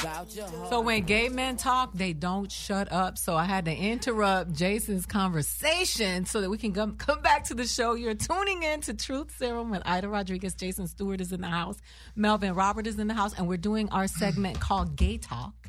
And I had some questions about. Um, I, was, I had some gay questions for my two gay panelists today, and um, and I know it Wait, sounds do you have some suggestions. Some suggestions, yes. And, and you know? I know some of you might feel a little bit outraged by me po- uh, using this and saying gay talk and There is an actual radio station called Gay Talk. No, It's but- a, uh, on the air. There's a there's I did an interview with them once. There's Uh-huh. a thing called Gay Talk. It's a it's a it's a podcast on the air. I think if you guys look it up somewhere. Yeah, no, no, but, but the reason why I'm very um, and when people say, "Oh, I have a lot of gay friends," or "I'm gay friendly," which I think sometimes can be condescending when people say that with people of color. I was raised by a gay man, a Puerto Rican gay man in the hood who was murdered in a hate crime. So when I talk about these things that have to do, I do it with the intention of educating people, specifically people of my ilk that come from the places where I come from, who are not very God tolerant when it comes uh, to gay people. So, one of the questions that I want to ask, either one of you can answer it, but both of you cannot answer it at the same time, is uh, why is it that gay men have such a reputation for being overly promiscuous? Oh God, I don't think we're any more per- overly promiscuous. Than Listen to the question. I didn't say that you are. I'm saying that there's a perception that gay men are overly promiscuous. Then I'll answer that first. Okay. Um, because when you are raised, maybe it's my age, but most men, gay or straight, are raised to be hunters. So it is a plus. So you're never going to hear. Uh, I was some comedian was doing something on the air the other night. You, you, you hear the, a dad go about his son. They go, "Hey, that's my boy. He's got all these girls and he's getting." You never hear going to go hear a mom go, "Hey, that's my daughter. She's getting a lot of guys. She's been do, having sex. She's upstairs doing it right now." Yeah. You know, it, it's our, it's the culture between men and women. Men are allowed to do that. We are raised to be hunters. So it, it, being a gay guy is really no difference. And if when there's two of us, you know, hey, So, okay. there's no rules. There's nobody going, "Oh my God, I have to be a good girl." Melvin. I yeah, I, um, because I was sitting here as you were talking, processing through that. Why is there that stigma? Um, I agree with some. I mean, I think it's a ma- I think it's a male thing, and I think it's a Very. cultural thing, and how boys and men are. We tend, can't tend say to boys. be We got- raised. no sorry, men. How how you know tend to be raised. Uh, you know that there is that. I don't know, like shoulders back, like I think we're held to a different. Um, what am I trying to say? We're held to a different set of rules Oh yeah. that men are, you know, and, and the way that I mean, I know the way. I mean, look, in some respects, the way I was raised, you know, um, just to kind of do, and there is like that, like that quality of like, Go get some. yeah, Uh, So okay, so then th- this is uh this is very interesting because I do I, I have a personal opinion about it. I, I had a conversation with one of my gay friends who was saying he was really tired of gay men being perceived that way, and I I I had to say every time you see anything that has to do with gay pride or anything that you has that has to do with events that have to do with gay people, the people you tend to see are the ones that have the shirts tied up across the middle with the booty shorts. And that's and there are men that are there who have on khakis with polo shirts, but that's constantly what you're seeing. And that is not just the media perpetuating those images. It just happens to be Well, it's this- also leather, wearing, wearing leather clothes. Leather. It's also masculine hypersexuality too. But the media does the same thing with women. Uh, you know, But we're talking about gay people right now. I know, We're but not it's talking it- about us. it- it- but it, but it, but I do say it is the same concept. Is that we sexualize ourselves in the same way straight men sexualize men. Okay. We sexualize other men and younger men. If you're over a certain age, uh, in our, in our, you cannot go through a gay magazine Mm-hmm. and not see a page with a guy with his shirt off. You, I always count one page, two, one, Yep. two, one, That's two. uh, Jason Stuart counting. You are live. Yeah, Truth, but it's Serum true. Red- But- Aida like, Rodriguez. at- Rarely like at- will you see like that. Like when you go to Pride. I mean, to the Pride parade or that kind of stuff. Are you? Um, Me? or just both? I'm saying. Yeah, you- no, no, no, talk- go yeah, ahead, go yeah, ahead. are both of you? I mean, is it? Are you um, bothered or? or I'm not bothered. I'm or not. like, no, no. I Yeah. guess maybe bothered not the right. word. Are you feeling some type of a way, as the kids say, I about it? just To use feel- the vernacular, uh, you know, like Yeah, I just too feel much that- skin, like or just no, no, no, no, no. I'm not judging it. No, what yeah. I'm saying is, is based on what you see. Because uh, there's a there's this hypersexuality that you uh, associate with homosexuality, and I have to be honest about the people who I know, Jason Stuart included. You guys talk a lot about sexual stuff, and it's it, it's uh, I'm chasing this boy, and it was just a one night stand, and I'm not and I'm not saying that about all gay men. I'm not making a generalization. I'm making a statement based upon the people who I know who are always. It's like my, you know, they're like my slutty girlfriends or whatever you want to call them. But when I, don't hear when I hear women, straight women, what I hear from you, i- i- similar similar is you'll say, "Hey, uh, all these men, this guy didn't show up for me. This one didn't do this for me. I want to get married. I want women. You you want a relationship that's secure. That's Right. how because that is how women are raised to get their um, self esteem is through security and feeling safe. For us, it's sex. Okay, Whether so you're ma- that's what I wanna Whether you're male to. or or female, Okay. we get our our, our self esteem from sex. From So do you being get your self esteem from way sex, Melvin? from being wanted in that way. No.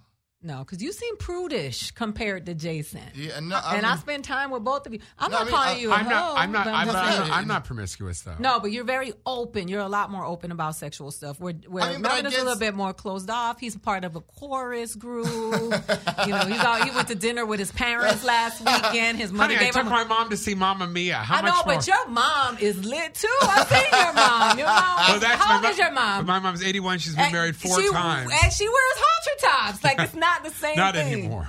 Um, I mean, I think I don't know. I I, I feel like everybody's different. I mean, I Yeah. think gay guys, straight people, like I think that even within the gay community, there's like it's like taste the rainbow, right? Like there's different types of guys. There's hypersexual. There's prudish. There's you know uh, book clubs and circuit queens that are going all the time. There's you know guys that like to dress in drag, guys that like to wear no clothes. I mean, but I feel like. But that, I'm but that's I- what makes. It. But I feel like to but me, I'm thinking you, and I'm Yeah. interrupting you. I'm Yeah, so yeah, sorry, no, but it's I'm thinking you. You're the kind of gay guy, and if I'm right or wrong, you're not going to let her know all this stuff. There's a little, there's a little curtain still with you. How old are you? Can I? I'm 34. I turned 35. And when did you come out? How long ago? Um, 2007. yeah, so you're sort of, you're not as, you know, I'm just tired. It doesn't. Ask me a Yeah, question, he's out. Jason is like the. I've been out for so long, 25 years. Wait a minute. He is the Angela Bassett character in Waiting to Exhale. He's like had enough. He's like, Yeah. I'm so tired of these men doing this Right. to me. this, his stuff gets burnt. I, some guy didn't show up for a date the other day to me, and I, I said, "Honey," he calls. He says, "I'm kind of." It's 45 minutes. I said, "We're done." Oh, so That's it. I won't take it anymore. But you, I can see you're. There are certain gay men, Aida, that are not going to tell you and be as honest with you. No, I, I know am. that. I'm not saying that. I'm not penalizing him for that. What I'm pointing out, it's my observation that his his mo is completely different than yours. And when people talk about gay people, like they do with most marginalized groups, is this is how gay people act, and it's not. He's so he's so private and closed off, and he talks about no, no, no. He is. He's very private and closed off. Look at his body language. He's protecting himself. Look at you. Your dick is pointing over here. They can't see you, but it's like just standing sitting on the chair. You're ready to go? You like This is not true. this is a radio show. It's not true. Now you you know what? Melvin Melvin also is younger. I'm older. I'm more comfortable with myself. Not that you're not comfortable with yourself, but I've, I've been out a long time. 30 By the years. way, today is the 25th anniversary of Jason coming out on the Geraldo Rivera show. Right. Because he has to do everything as an IMDb credit. He can't just come out the closet. He did Oh, it on look at TV. her just tearing me down. no, I'm not tearing you down. It was a big deal at the time. It changed my life. So I, it changed my life. But I see that this brother here is it's it's harder. Did you call him a brother because Yeah. he's gay or because he's black? Gay, gay. Okay. Because it, no, but Yeah, I and, I, do know and I- this and I- gay talk. I'm but trying I do think of him as a brother. on. Honestly, he is a brother to me, and I see him as a younger brother, and I see him, uh, you know, as a. It, it, it takes a while. Believe me, when you grow up under, I, I always think this is the uh, uh, analogy of growing up in, in the closet. You're in the closet. You're behind the clothes. You're standing on the hat boxes and shit. You know, there's hat boxes and shit above you. You know, there's a leather jacket. Oh That- God! that's Siri telling I'll start you. again. So you're in the closet. we can't take two. I'm an actor. So you're standing on the shoes. You got hat boxes and shit above you. You're standing behind a leather jacket. Once in a while, someone opens up the door. You know, they take something out. They shine a light in your face, and then they slam the door. And that's how you make all your decisions. And you do that for a long time. Mm. So it takes a, a ten years is not even eleven years for him. It's not even a long time. He's like eleven now. You know, I'm like thirty. So it's different. It's a different process of learning to treat yourself as an equal. With you, I treat myself as an equal. I, I am an. And e- I treat you as an equal, and Yes. that's why I'm cutting you off because I, But I, we I tell everybody at the beginning Yeah. of the show, I- uh, you will hear me cutting Jason okay. off throughout the but we show. are equals to each other, where- whereas he is still learning to stand on his own two feet. No, he's an equal too. Yeah, but he's learning. It's harder. He I, ha- very protective of him. I understand, but he hasn't had the years, and it takes a long time to change. when you really spend your life teaching yourself. Okay, to I be- got to go on to the next Oh, question Let's- because I let's got go. I got some gay questions and you guys All are right. stuck in. All right, so there's this misconception that gay people, because they belong to a marginalized group, tend to be um, a group of people that is tolerant towards others. Through conversations with a lot of my gay friends, I hear that there is so much racism within the gay community. What can you say about that? I'll start with Melvin. Uh, yeah, I think there's definitely racism. uh, oh yeah, uh, especially like with with uh, white guys, black guys, people that they want to go on dates with. I mean, on like dating apps, like saying like you know, uh, know this, know that. No fats, no only gays, no Yeah. Asians. Yeah, yeah. Nobody So- over a certain age. Yeah. So I if you say you're over 50, it's like you might as well be dead. You might as well just jump off a boat. And I think, but I also, and I, I mean, I shared, you know, even like driving through West Hollywood. I mean, a lot of the, the billboards or the, the pictures on The clubs imagery. to promote, you know, um, you know, different nights. It's mostly there's often maybe maybe one person of color, maybe, but mostly it's and no one, white no guys. one over 35. it's white guys. So you you, know. he's pushing for the ageism, and you do you have you ever felt that you were being discriminated against in in a gay setting, like Oh, a gay absolutely. club? You Oh, I have? have been discriminated. What yeah. happened? Uh, like said, oh, you're nice, you're handsome for a black guy, or. I would never, I would never date a black guy. Does that bother you? I was just never going on a date with a black guy. Does that bother you? Does that, would that upset you? Or I would, I would have, I would get down with like everybody here but you. Like I just don't like, I don't like black guys. Like I just, you know, I just don't think that like black guys are like that attractive. Does that bother you that like I were to say something? Like Do you that? say yes? It does bother Yeah, you? yeah. yeah. well, there's, that was an isolated incident, but I'm like, who says that? like, you know. And Um, that's and- Melvin Robert talking. We're doing gay talk right now. And so if you're for- tuning into Truth Serum, this And for is- me, like I got we keep cutting each other No, sorry, off. sorry. But I'm not letting these gay dudes run my show today because that's what happens when they come in numbers. but I think like growing up because I got bullied a lot, and so as a younger person, and so that's like was such a trigger for me, you know, being called a fag and being called a homo, and like, uh, you know, even because of the color of my skin, and you know, I had big ears. I mean, so there was so many things that I had to resolve as I got older about just how I looked and my self image and so many things, and then coming out. Um, so yeah, I mean, but that's what I'm saying. That up until I would say, look, up until I struggled a lot with internalized homophobia.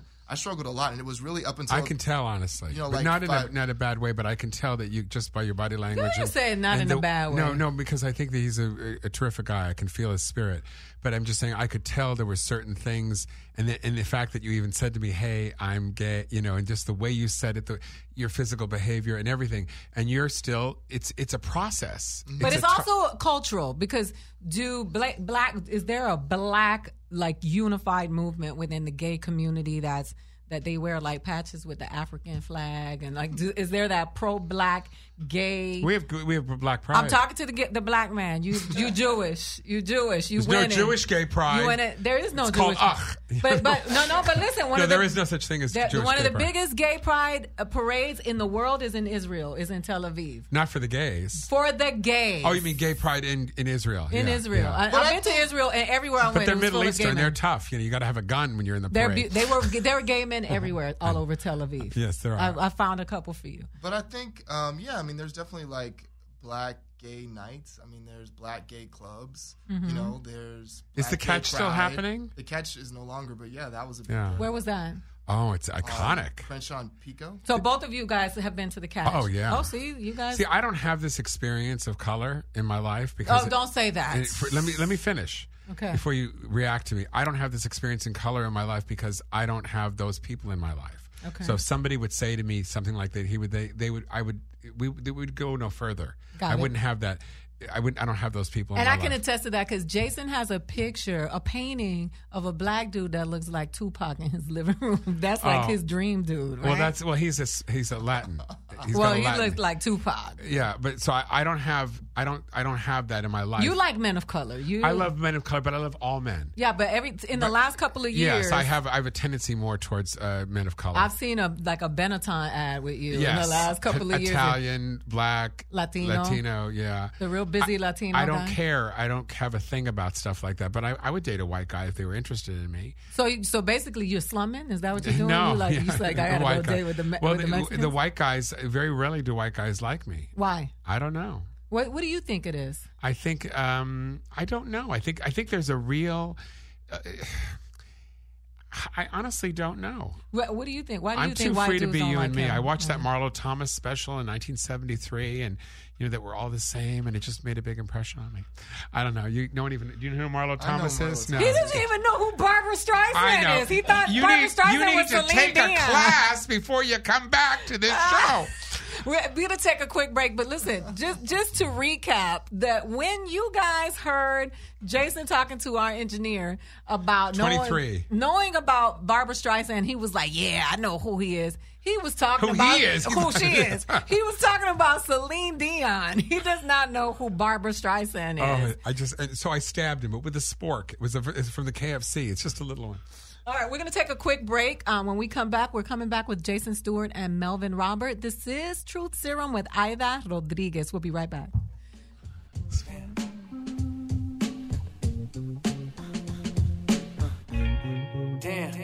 Cold world. I never thought I'd see the day that you my old girl.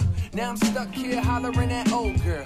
Got one, got two, three, four girls. Shotgun in a drop, made a right. Hut one, hut two. Told them, told them take a hike, then it's on to the next, on, on to the next one. Hard to move on when you always regret one, one, one.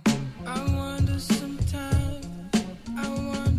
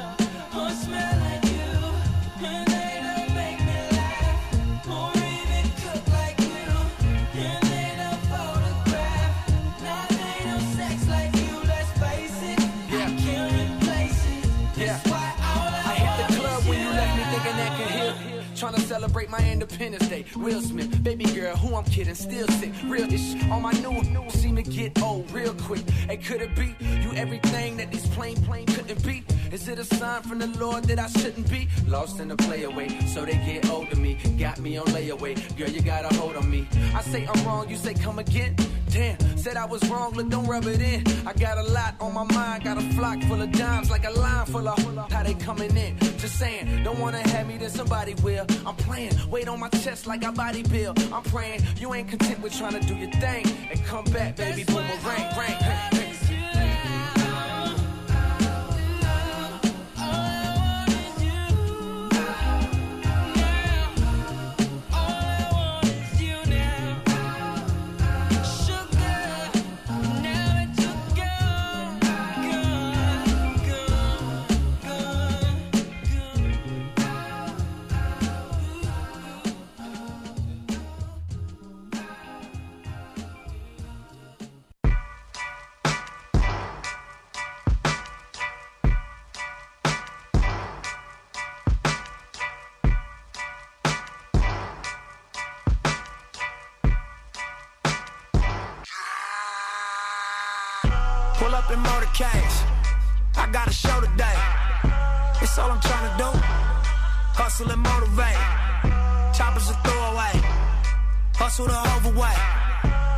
They follow me, huh?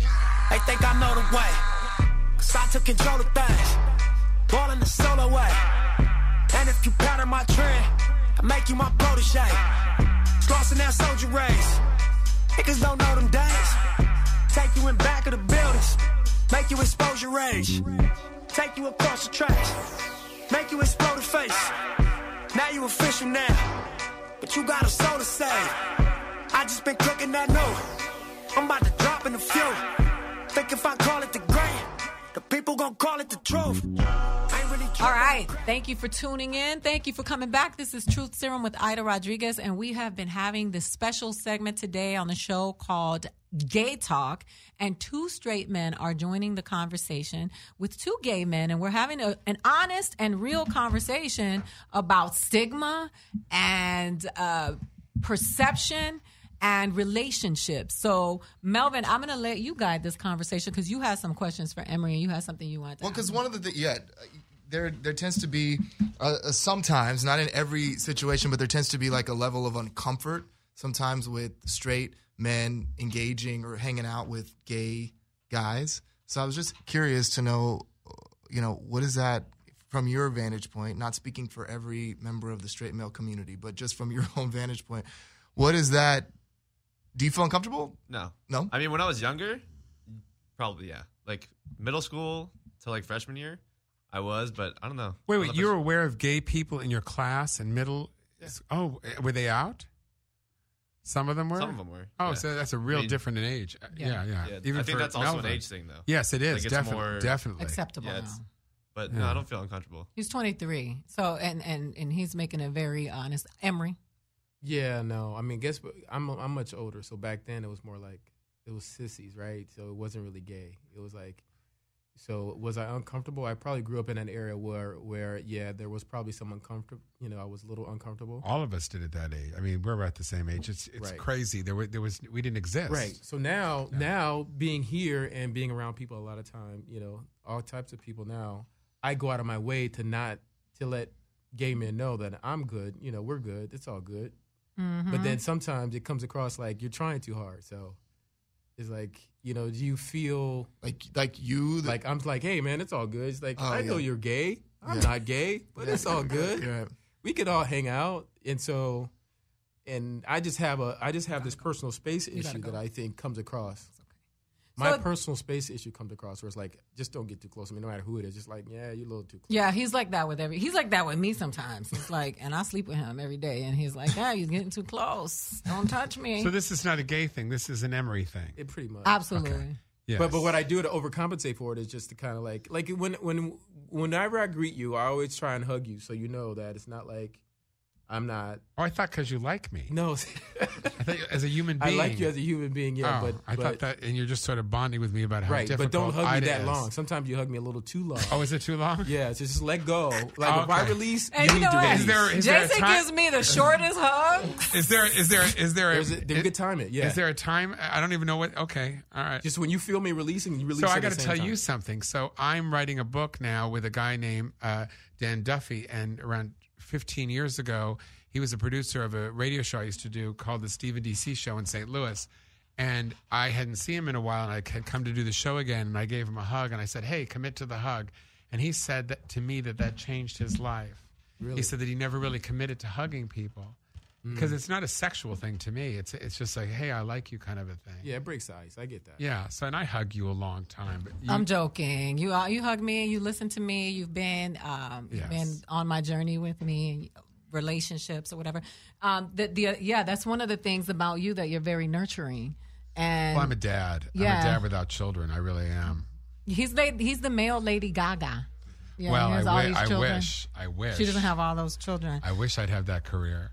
So we're having an honest, an honest conversation with gay and straight men in the room, and we're having and asking the questions. This is called Gay Talk. We're here on Truth Serum with Aida Rodriguez. Jason Stuart is in the house. Melvin Robert is in the house tonight. I am at the Hollywood Improv at nine o'clock with uh, D. Ray Davis. oh, Um, I'm so at the Improv on Friday. So and to- and Jason is at the Improv on Friday. Yeah, I gotta because uh, I'm with Shang, who also has a show on this Yeah, network. I gotta keep. So please, please come to the Improv and say we have some free tickets. So if you go to my website, jasonstuart.com, S T U A R T, you can uh, email me and get some free tickets. There'll be a, a limited number of them. Okay, so uh, now I gotta double promote my show because Marcus looked at me with the side eye because he told me that every single time I get on this microphone, I need to let you know what's going on with me. I forget and September twenty second, I am I am headlining the Hollywood Improv at eight o'clock. It's a Saturday night. You can get your tickets. That show will sell out. It is September twenty second at eight o'clock p.m. at the Hollywood Improv. Make sure you go to Funny Aida A-I-D-A dot com and get your tickets. And that is the Hollywood Improv on Melrose, 8162 Melrose, not the Laugh Factory.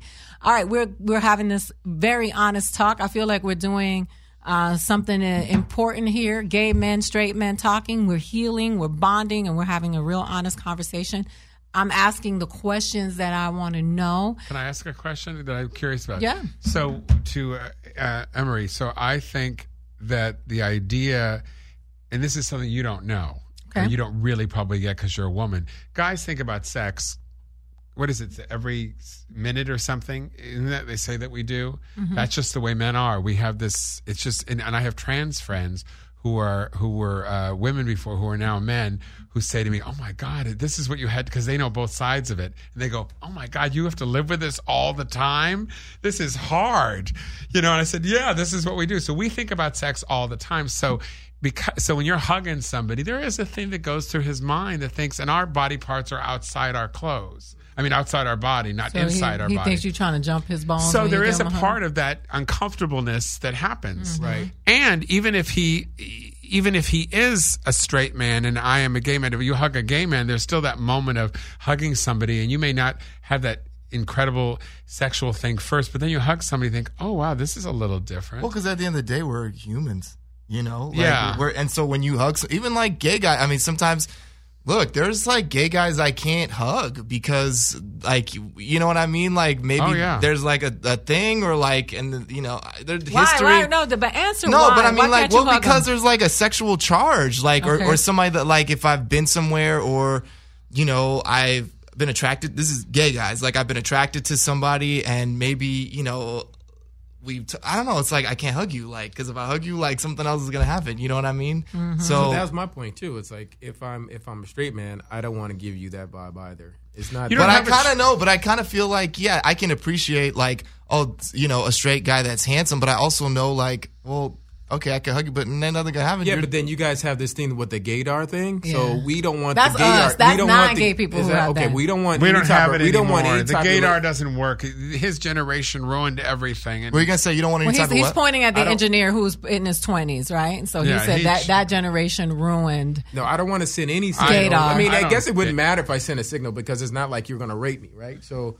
Oh, my it's- it's- God, It's, no. it's just I don't want I don't want I don't want to um send there there are people who act like gay men are going to rape them. They act like gay men Does are that overly actually- yeah, promiscuous. but I, I don't know. That's the that's the part that's you think that difficult would for me to explain. I don't know. Nothing will happen, right? When you 'Cause are with a because woman I'm- that you hug and you're attracted to, and it's not your wife or girlfriend, there's moments that happen. It just happens. That's because we're men. I'm not allowed to hug another woman.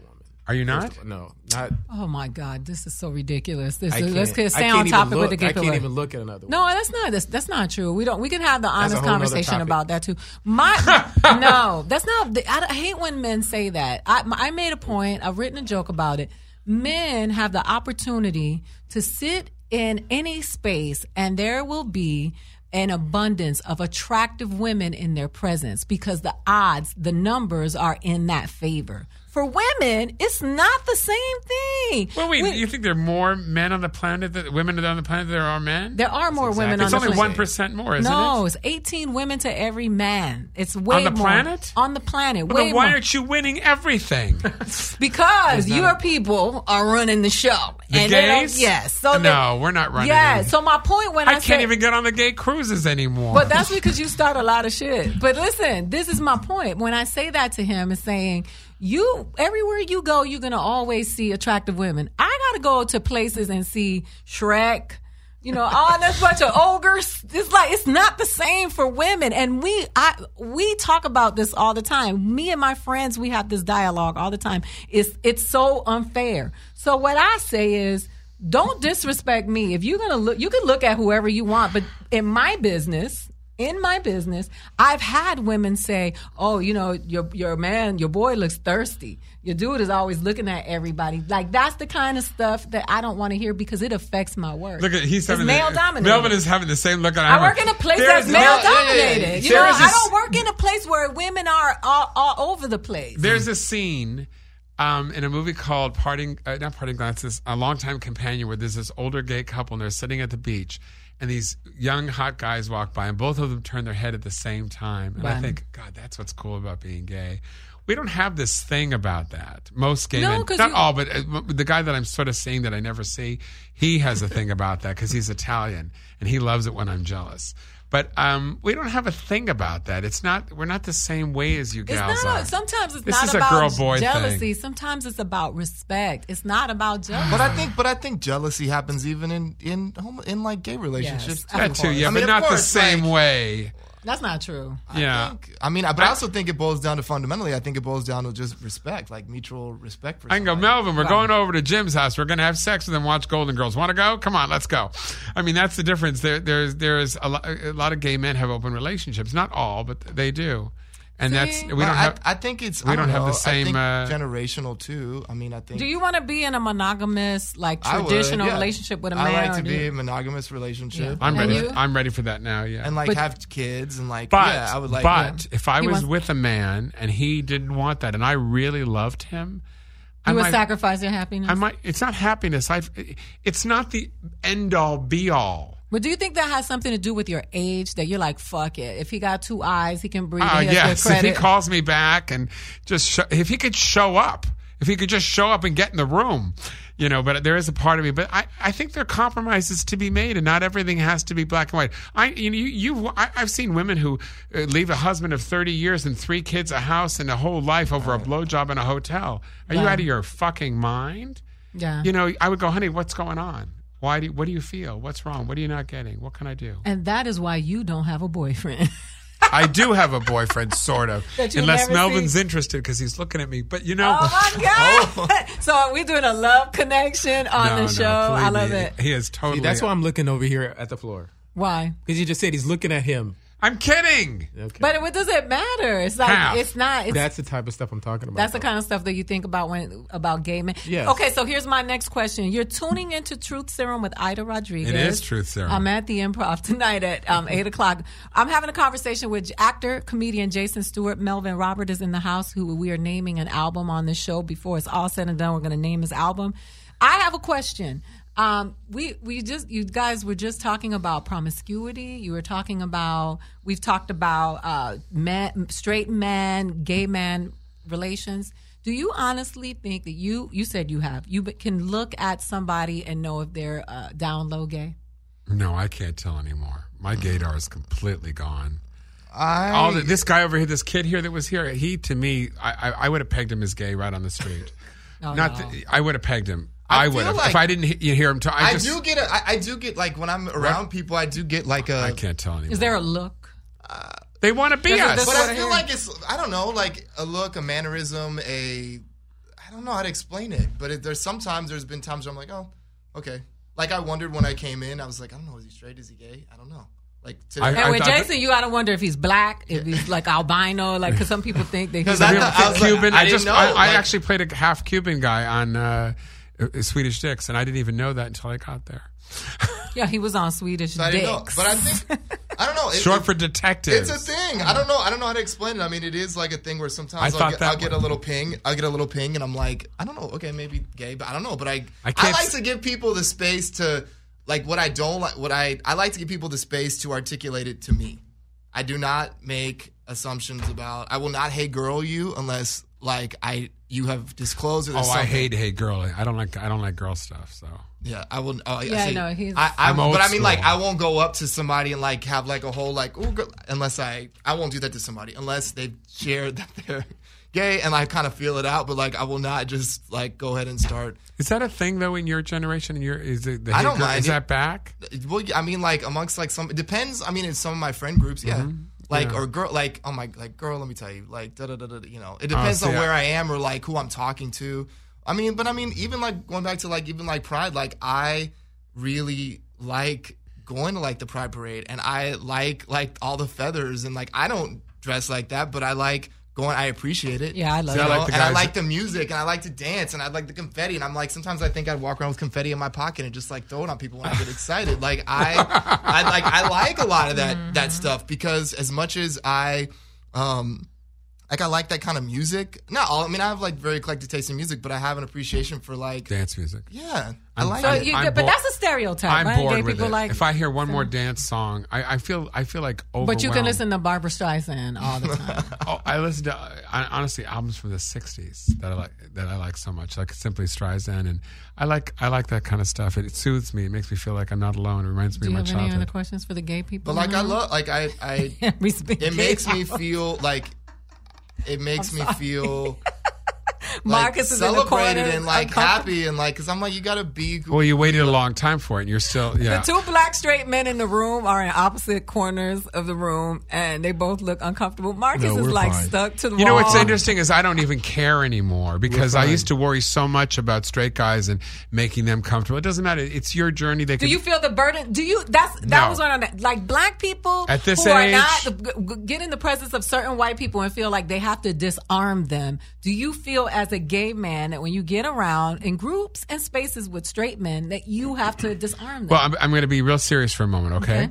So when you make little jokes and you're funny, I am so bored with all of that. I'm just, I am done with it in my mind as a human being, as older. If I see black, white, green, I don't care what color you are when you're a straight guy and you have, you know, I'm in the comedy world too. It's a boys' club. You know, Yeah. there's there's very few of them that don't have to make a little. If I hear one more time, oh, you're gay, I had no idea. Jesus Christ, shut the fuck up. You know, you're a man? Oh my God, I didn't know you had a penis. I thought you were hmm. trans. What, what if I said that to him all the I'm just, I don't care anymore about it all the time. I see they have their own journey about how they're going to get comfortable with who they are. And I just, I- I just try to be a kind person. But That's- now you don't care anymore. Do you No, feel the burden sometimes? not at all. To what? That you have to I wanna be- let me- straight wait, wait, let- let me be I, clear, I though. have felt it. Yeah. Let me be clear though before you move on. I, I, I, I don't want to make people uncomfortable, but I try to just be myself and be kind and be respectful. And that's it. And I, and I realize that other straight men know because we all have sexual thoughts constantly and they all know that we all have sexual thoughts. It's things that women don't know Mm-hmm. because it's the way we are. So we all know that if you turned off the lights and you could see what we were all thinking, you would like go, Oh my God. Right. you know, cause we all do it, but it doesn't mean you're going to act on it. Well, I mean, I'll, I'll be in, just in this space where I think that men who are secure in their sexuality, um, the men that that have, are in my life and the men that I mm-hmm. know, find you quite entertaining and charming, and they like you. See how Marcus walked in and he wait. He was like he gave you a hug before he gave me one. Mm-hmm. Um, well, cause he hadn't seen me in a while. No, but what I'm saying is like But he was- likes you he was just like that's my boy because he really enjoyed. You guys had a conversation Well, we've- conversation. we've talked- we've talked. He's been very supportive of me, yeah. But do you, you you were answering the question? Uh, I think sometimes I, I have fallen kind of victim to that, to feeling like I needed to diffuse the situation, and or you know, like to I have fallen victim to that totally. Mm-hmm. Um, but It's a lot to manage sometimes sometimes, yeah. because they're aggressive. What? Straight men are very aggressive about what they, who they are and what they the way. And I think it's, it depends it's their on, like- town. I think it depends on like I don't know where I'm at. I think it's gotten easier as I've gotten older. But I remember like when I first started teaching, the first school that I worked at, um, it was it was just the, the culture there. You know, high school. High schools, when you're in high school, there's all the groups. When you teach at a high school, it's very similar, right? Mm-hmm. The coaches is the coaches. There's this, the, the teachers, the liberal arts people, the fine arts. I mean, it's it's a whole thing. the thing. mean girls. Yeah, I mean, so like, and I felt boys. like when I started working there, I was like, God, I didn't feel like I, I fit in because I wasn't a coach. I wasn't, um, you know, I, it was all these different like, where did I fit in? I wasn't a coach, but then I worked in the fine arts department. But then like, I was like really friendly with everybody and had a lot of other collegial friends, you know. So I definitely have, have felt that. But as I've gotten older, but like, I also know that that you know. I know about myself that like I am a very like I can be very measured. I know that I'm like very process oriented. I can be, you know, um but then I have another extreme that's like silly and loud and fun and wants to dance and run around and, and be kind of you know just have like a blast. But I also know that I'm somebody too that can be very like a little. I can be prudish, you know, in some respects, and I can be a little bit old fashioned. Mhm. And I like to like you know like let's go to dinner and let's like talk. And I like human connection. I mean, so I know like that that's just a, you know a part of who I am. Well, in your twenties, you're trying to figure out who you, you're. You're figuring out who you are. In your thirties, you start to practice it. In your forties, you start to be it. In your fifties, just want to lie down. You're so tired. So anyway, you're tuning in live to Truth Serum with Aida Rodriguez. That's Jason Stuart and Melvin Robert. We're having a gay conversation. This is gay talk. I have one more question for you guys. Um, you have go ahead, Emery. You got a question? Yeah, so when you're out in different places around the world, there's places where I see um, men, I guess, gay men together and holding hands and, and embracing, but there's other places where you know they are, but that they don't. So do you feel comfortable being affectionate publicly in certain cities? Oh, I got eyes in the back of my head. I can feel it. So when you've been beat up and chased and and done that, you can feel it. You have a certain sixth sense to that kind of thing. So I'm very careful about it. So then there are different places where you feel. Oh yeah, I wouldn't even go there. I'm afraid to. Aida's What are some of those places? You've gone to some countries that I probably would be afraid to go to, haven't you? Oh, traveled? yeah. Yeah. I would. Be, Yeah. I would never go to Jamaica. Be afraid to go there. You know, we could get hurt. You know, so Or you could get some good Jamaican dick. well, yeah, I'm, I'm not always. Maybe I'm going for the actual job and the cash. Okay. Um, but uh, you know, there are places I just wouldn't go. I like my little California, free to be you and me. So I'm careful about that. But I've never been. Uh, though I have seen, you know, that I'll grab someone's arm or something, you know, but I'm, I, I, I don't do it naturally. It's not a natural thing for me Mm. because there's the fear. So where you would naturally, you know, grab onto Emery or he would grab onto you just naturally without thinking about it, we think about, at least my age thinks about it. I think it's for, and I think comfort because I know that I need to feel comfortable. I need to feel safe personally, you know, and that's like with holding somebody's hand or um, being tactile or. When you say safe, do you mean within that relationship space or just general safety? Uh, both. Okay. They're two different things, but yeah, like yeah. both because like, you know, you know, I I um yeah, I mean, I think safety because I I want to know that I'm I need to feel comfortable as much as I don't know as much as like I like to hug people and I will like hug you when I see you to greet you. I also am. I, like I was saying earlier, I, I know I'm a little bit old fashioned in that sense because like I'm not just gonna like be holding your hand. I'm not just gonna be super tactile. I'm not gonna be. I'm a little bit more measured just with people in general. Yeah, I think- Unless I really know you. Like if I really know you and and there's like a built like a trust and I've known then um you know. But until I get to that point, um Yeah, I mean, I would do it if I know somebody, but I, I'm Yeah. a, I'm a very affectionate person. I'm gonna make you both hug before you leave here, and you guys got to hug the straight guys. In well, I the would do that anyway. I would have yeah. yeah. um, we're gonna take one more quick break. Um, you are live. Truth Serum with Aida Rodriguez. Jason Stuart is in the house. Melvin Robert is in the house. Tonight I'm at the Hollywood Improv, but September 22nd I'm headlining, and I would really love for you to purchase your tickets early because we will sell out. Go to Funny Aida, so you can see where I'm performing um, everywhere, all over the country. Uh, we'll be right back.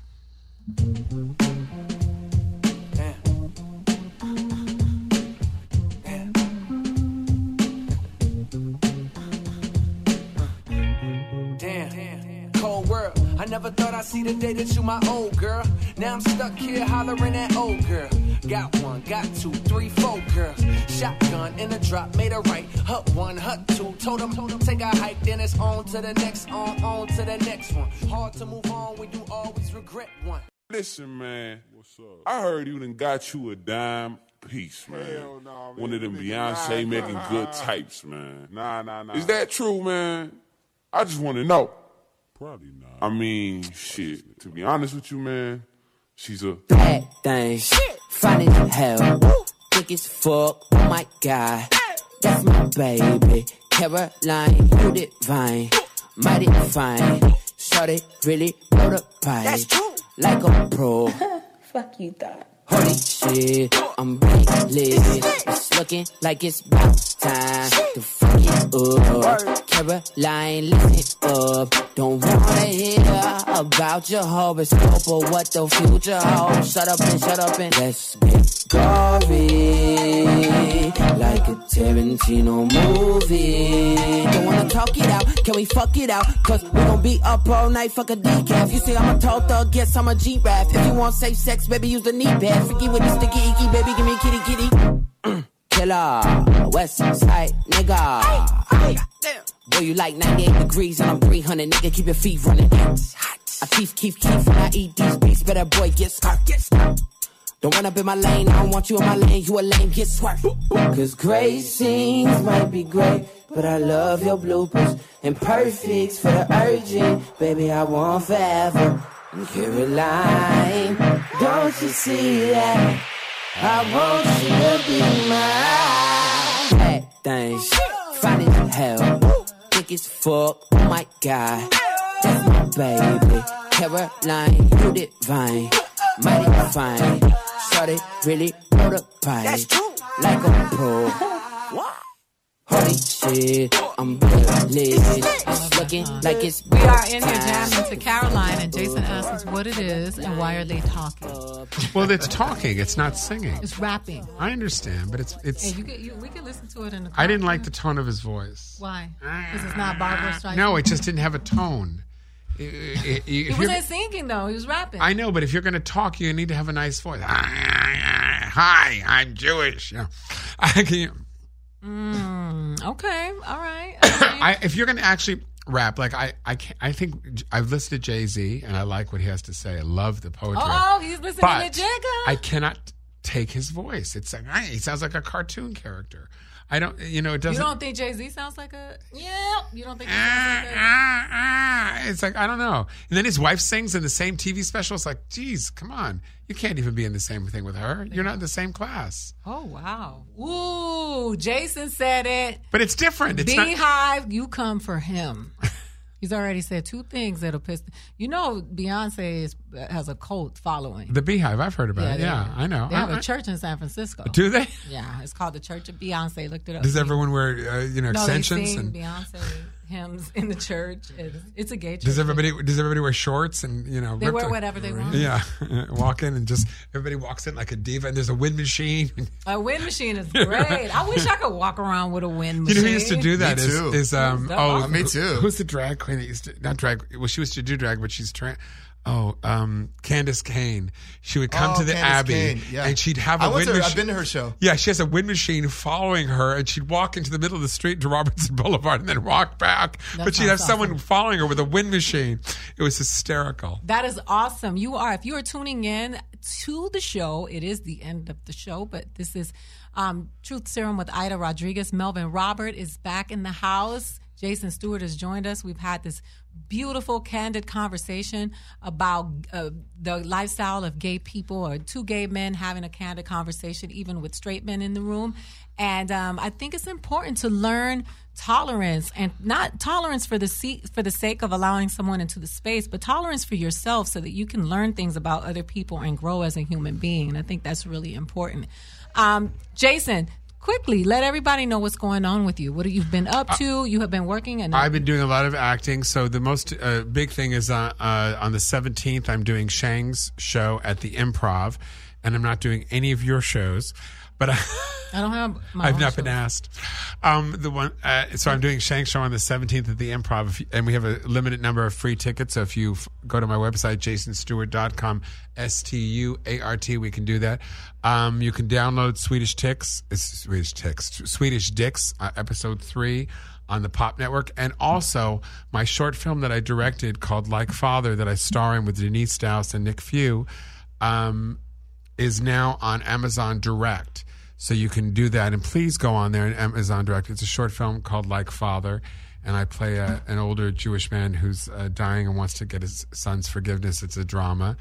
And, uh, And your web series is on Amazon Oh, Prime. that's Mentor. too. Mentor is also on, and then I have a couple films coming up, and we'll come back and talk about them when they come out. I don't know. I just And if people haven't seen Birth of a Nation, they should. Yes, you can't see Birth of a Nation. I play a white heterosexual Christian plantation owner in 1831 because it's hard times as small farmers like you and myself. And you can watch that on HBO On Demand and also on iTunes, I think. Yep. You're And not Melvin, gonna like his character. nobody likes his character. He's, he's the worst. No, That's but I'm a there good to actor. tell. I'm there to tell a great story that something I stand behind. So And it's really funny because when he was getting ready for the film, I read with him because he he read with a lot of his friends as he was preparing for the role. And then when he had to say the N word, we were walking up and down the street. He started crying because he didn't want to say it. it was like very weird. to- It was really hard to get used to saying it, you know. And I, I, it was just, it was something that I'd never done. So it was really like, oh man, I got to get comfortable with this because Nate Parker, the director, said to me, if you hesitate or do anything, I'm yelling cut, and I want to get fired on my first day by a mm-hmm. black band by not saying the N word right. No, no. right. I mean, But I was saying that I remember saying to myself, he must. Jason really doesn't use the word. He was so uncomfortable. It brought him to tears, and it well, was it's just it's a weird thing. It's like saying anything. You know, you just even when I was playing the, I I didn't even tell you, but when I was playing the the, the uh, anti-abortion leader in the line, the Lena Waithe thing, one of the girls started to cry because I was so mean. And she she started to cry, and I felt so bad. It was good acting. Yeah, but I mean, I felt so terrible that I made her cry. Melvin, what you got going on? Um, we're gonna name this album. Yeah. so we're just wrapping Le- up the album. well- Um, What's it about? Um, it's He has to explain this I know. every episode. Yeah. It's um, it's a auto. Well, it's about songs that I love to sing. I did a one man show in April, the end of April, and it's acoustic. It was an acoustic set. It's some Broadway tunes. It's R and B. I got the title. Songs I love to sing. All songs I love to sing. We transparent was something that. Oh, up we like that. week. Transparent was last week. No, not transparent. There's a whole TV whole show. TV show, I know. And then also, when they look up shows, you don't want them to look They up. said transparency is what they said. You don't want that either. But uh, songs, I, love like. to sing. No, it's songs I love to sing. Songs I love to sing. How about that? That's a, that's an, I mean, that's, That's a contention. So, that's- so we're gonna add that Yeah. to the No, slide. to the list, yeah. Eventually, we're gonna name this album um, when it's ready. I love We're gonna that. thank Songs you so to s- much for tuning in. Our time is up. This has been such a great show, Jason. You gotta come back, Melvin. You know we love having you here. This is Aida Rodriguez. You can check out everything that's Aida Aida Rodriguez. Rodriguez at funnyaida.com. It almost sounded Asian. Almost. I know. It sounds everything. Everybody claims my name. Somebody was like, you know, it's Arabic. You know, it's Ethiopian. You know, it's Italian. It's my grandmother's name, is what it is. Thank you so much for tuning in to Truth Serum with Aida Rodriguez, and we are out. Yay! Yeah.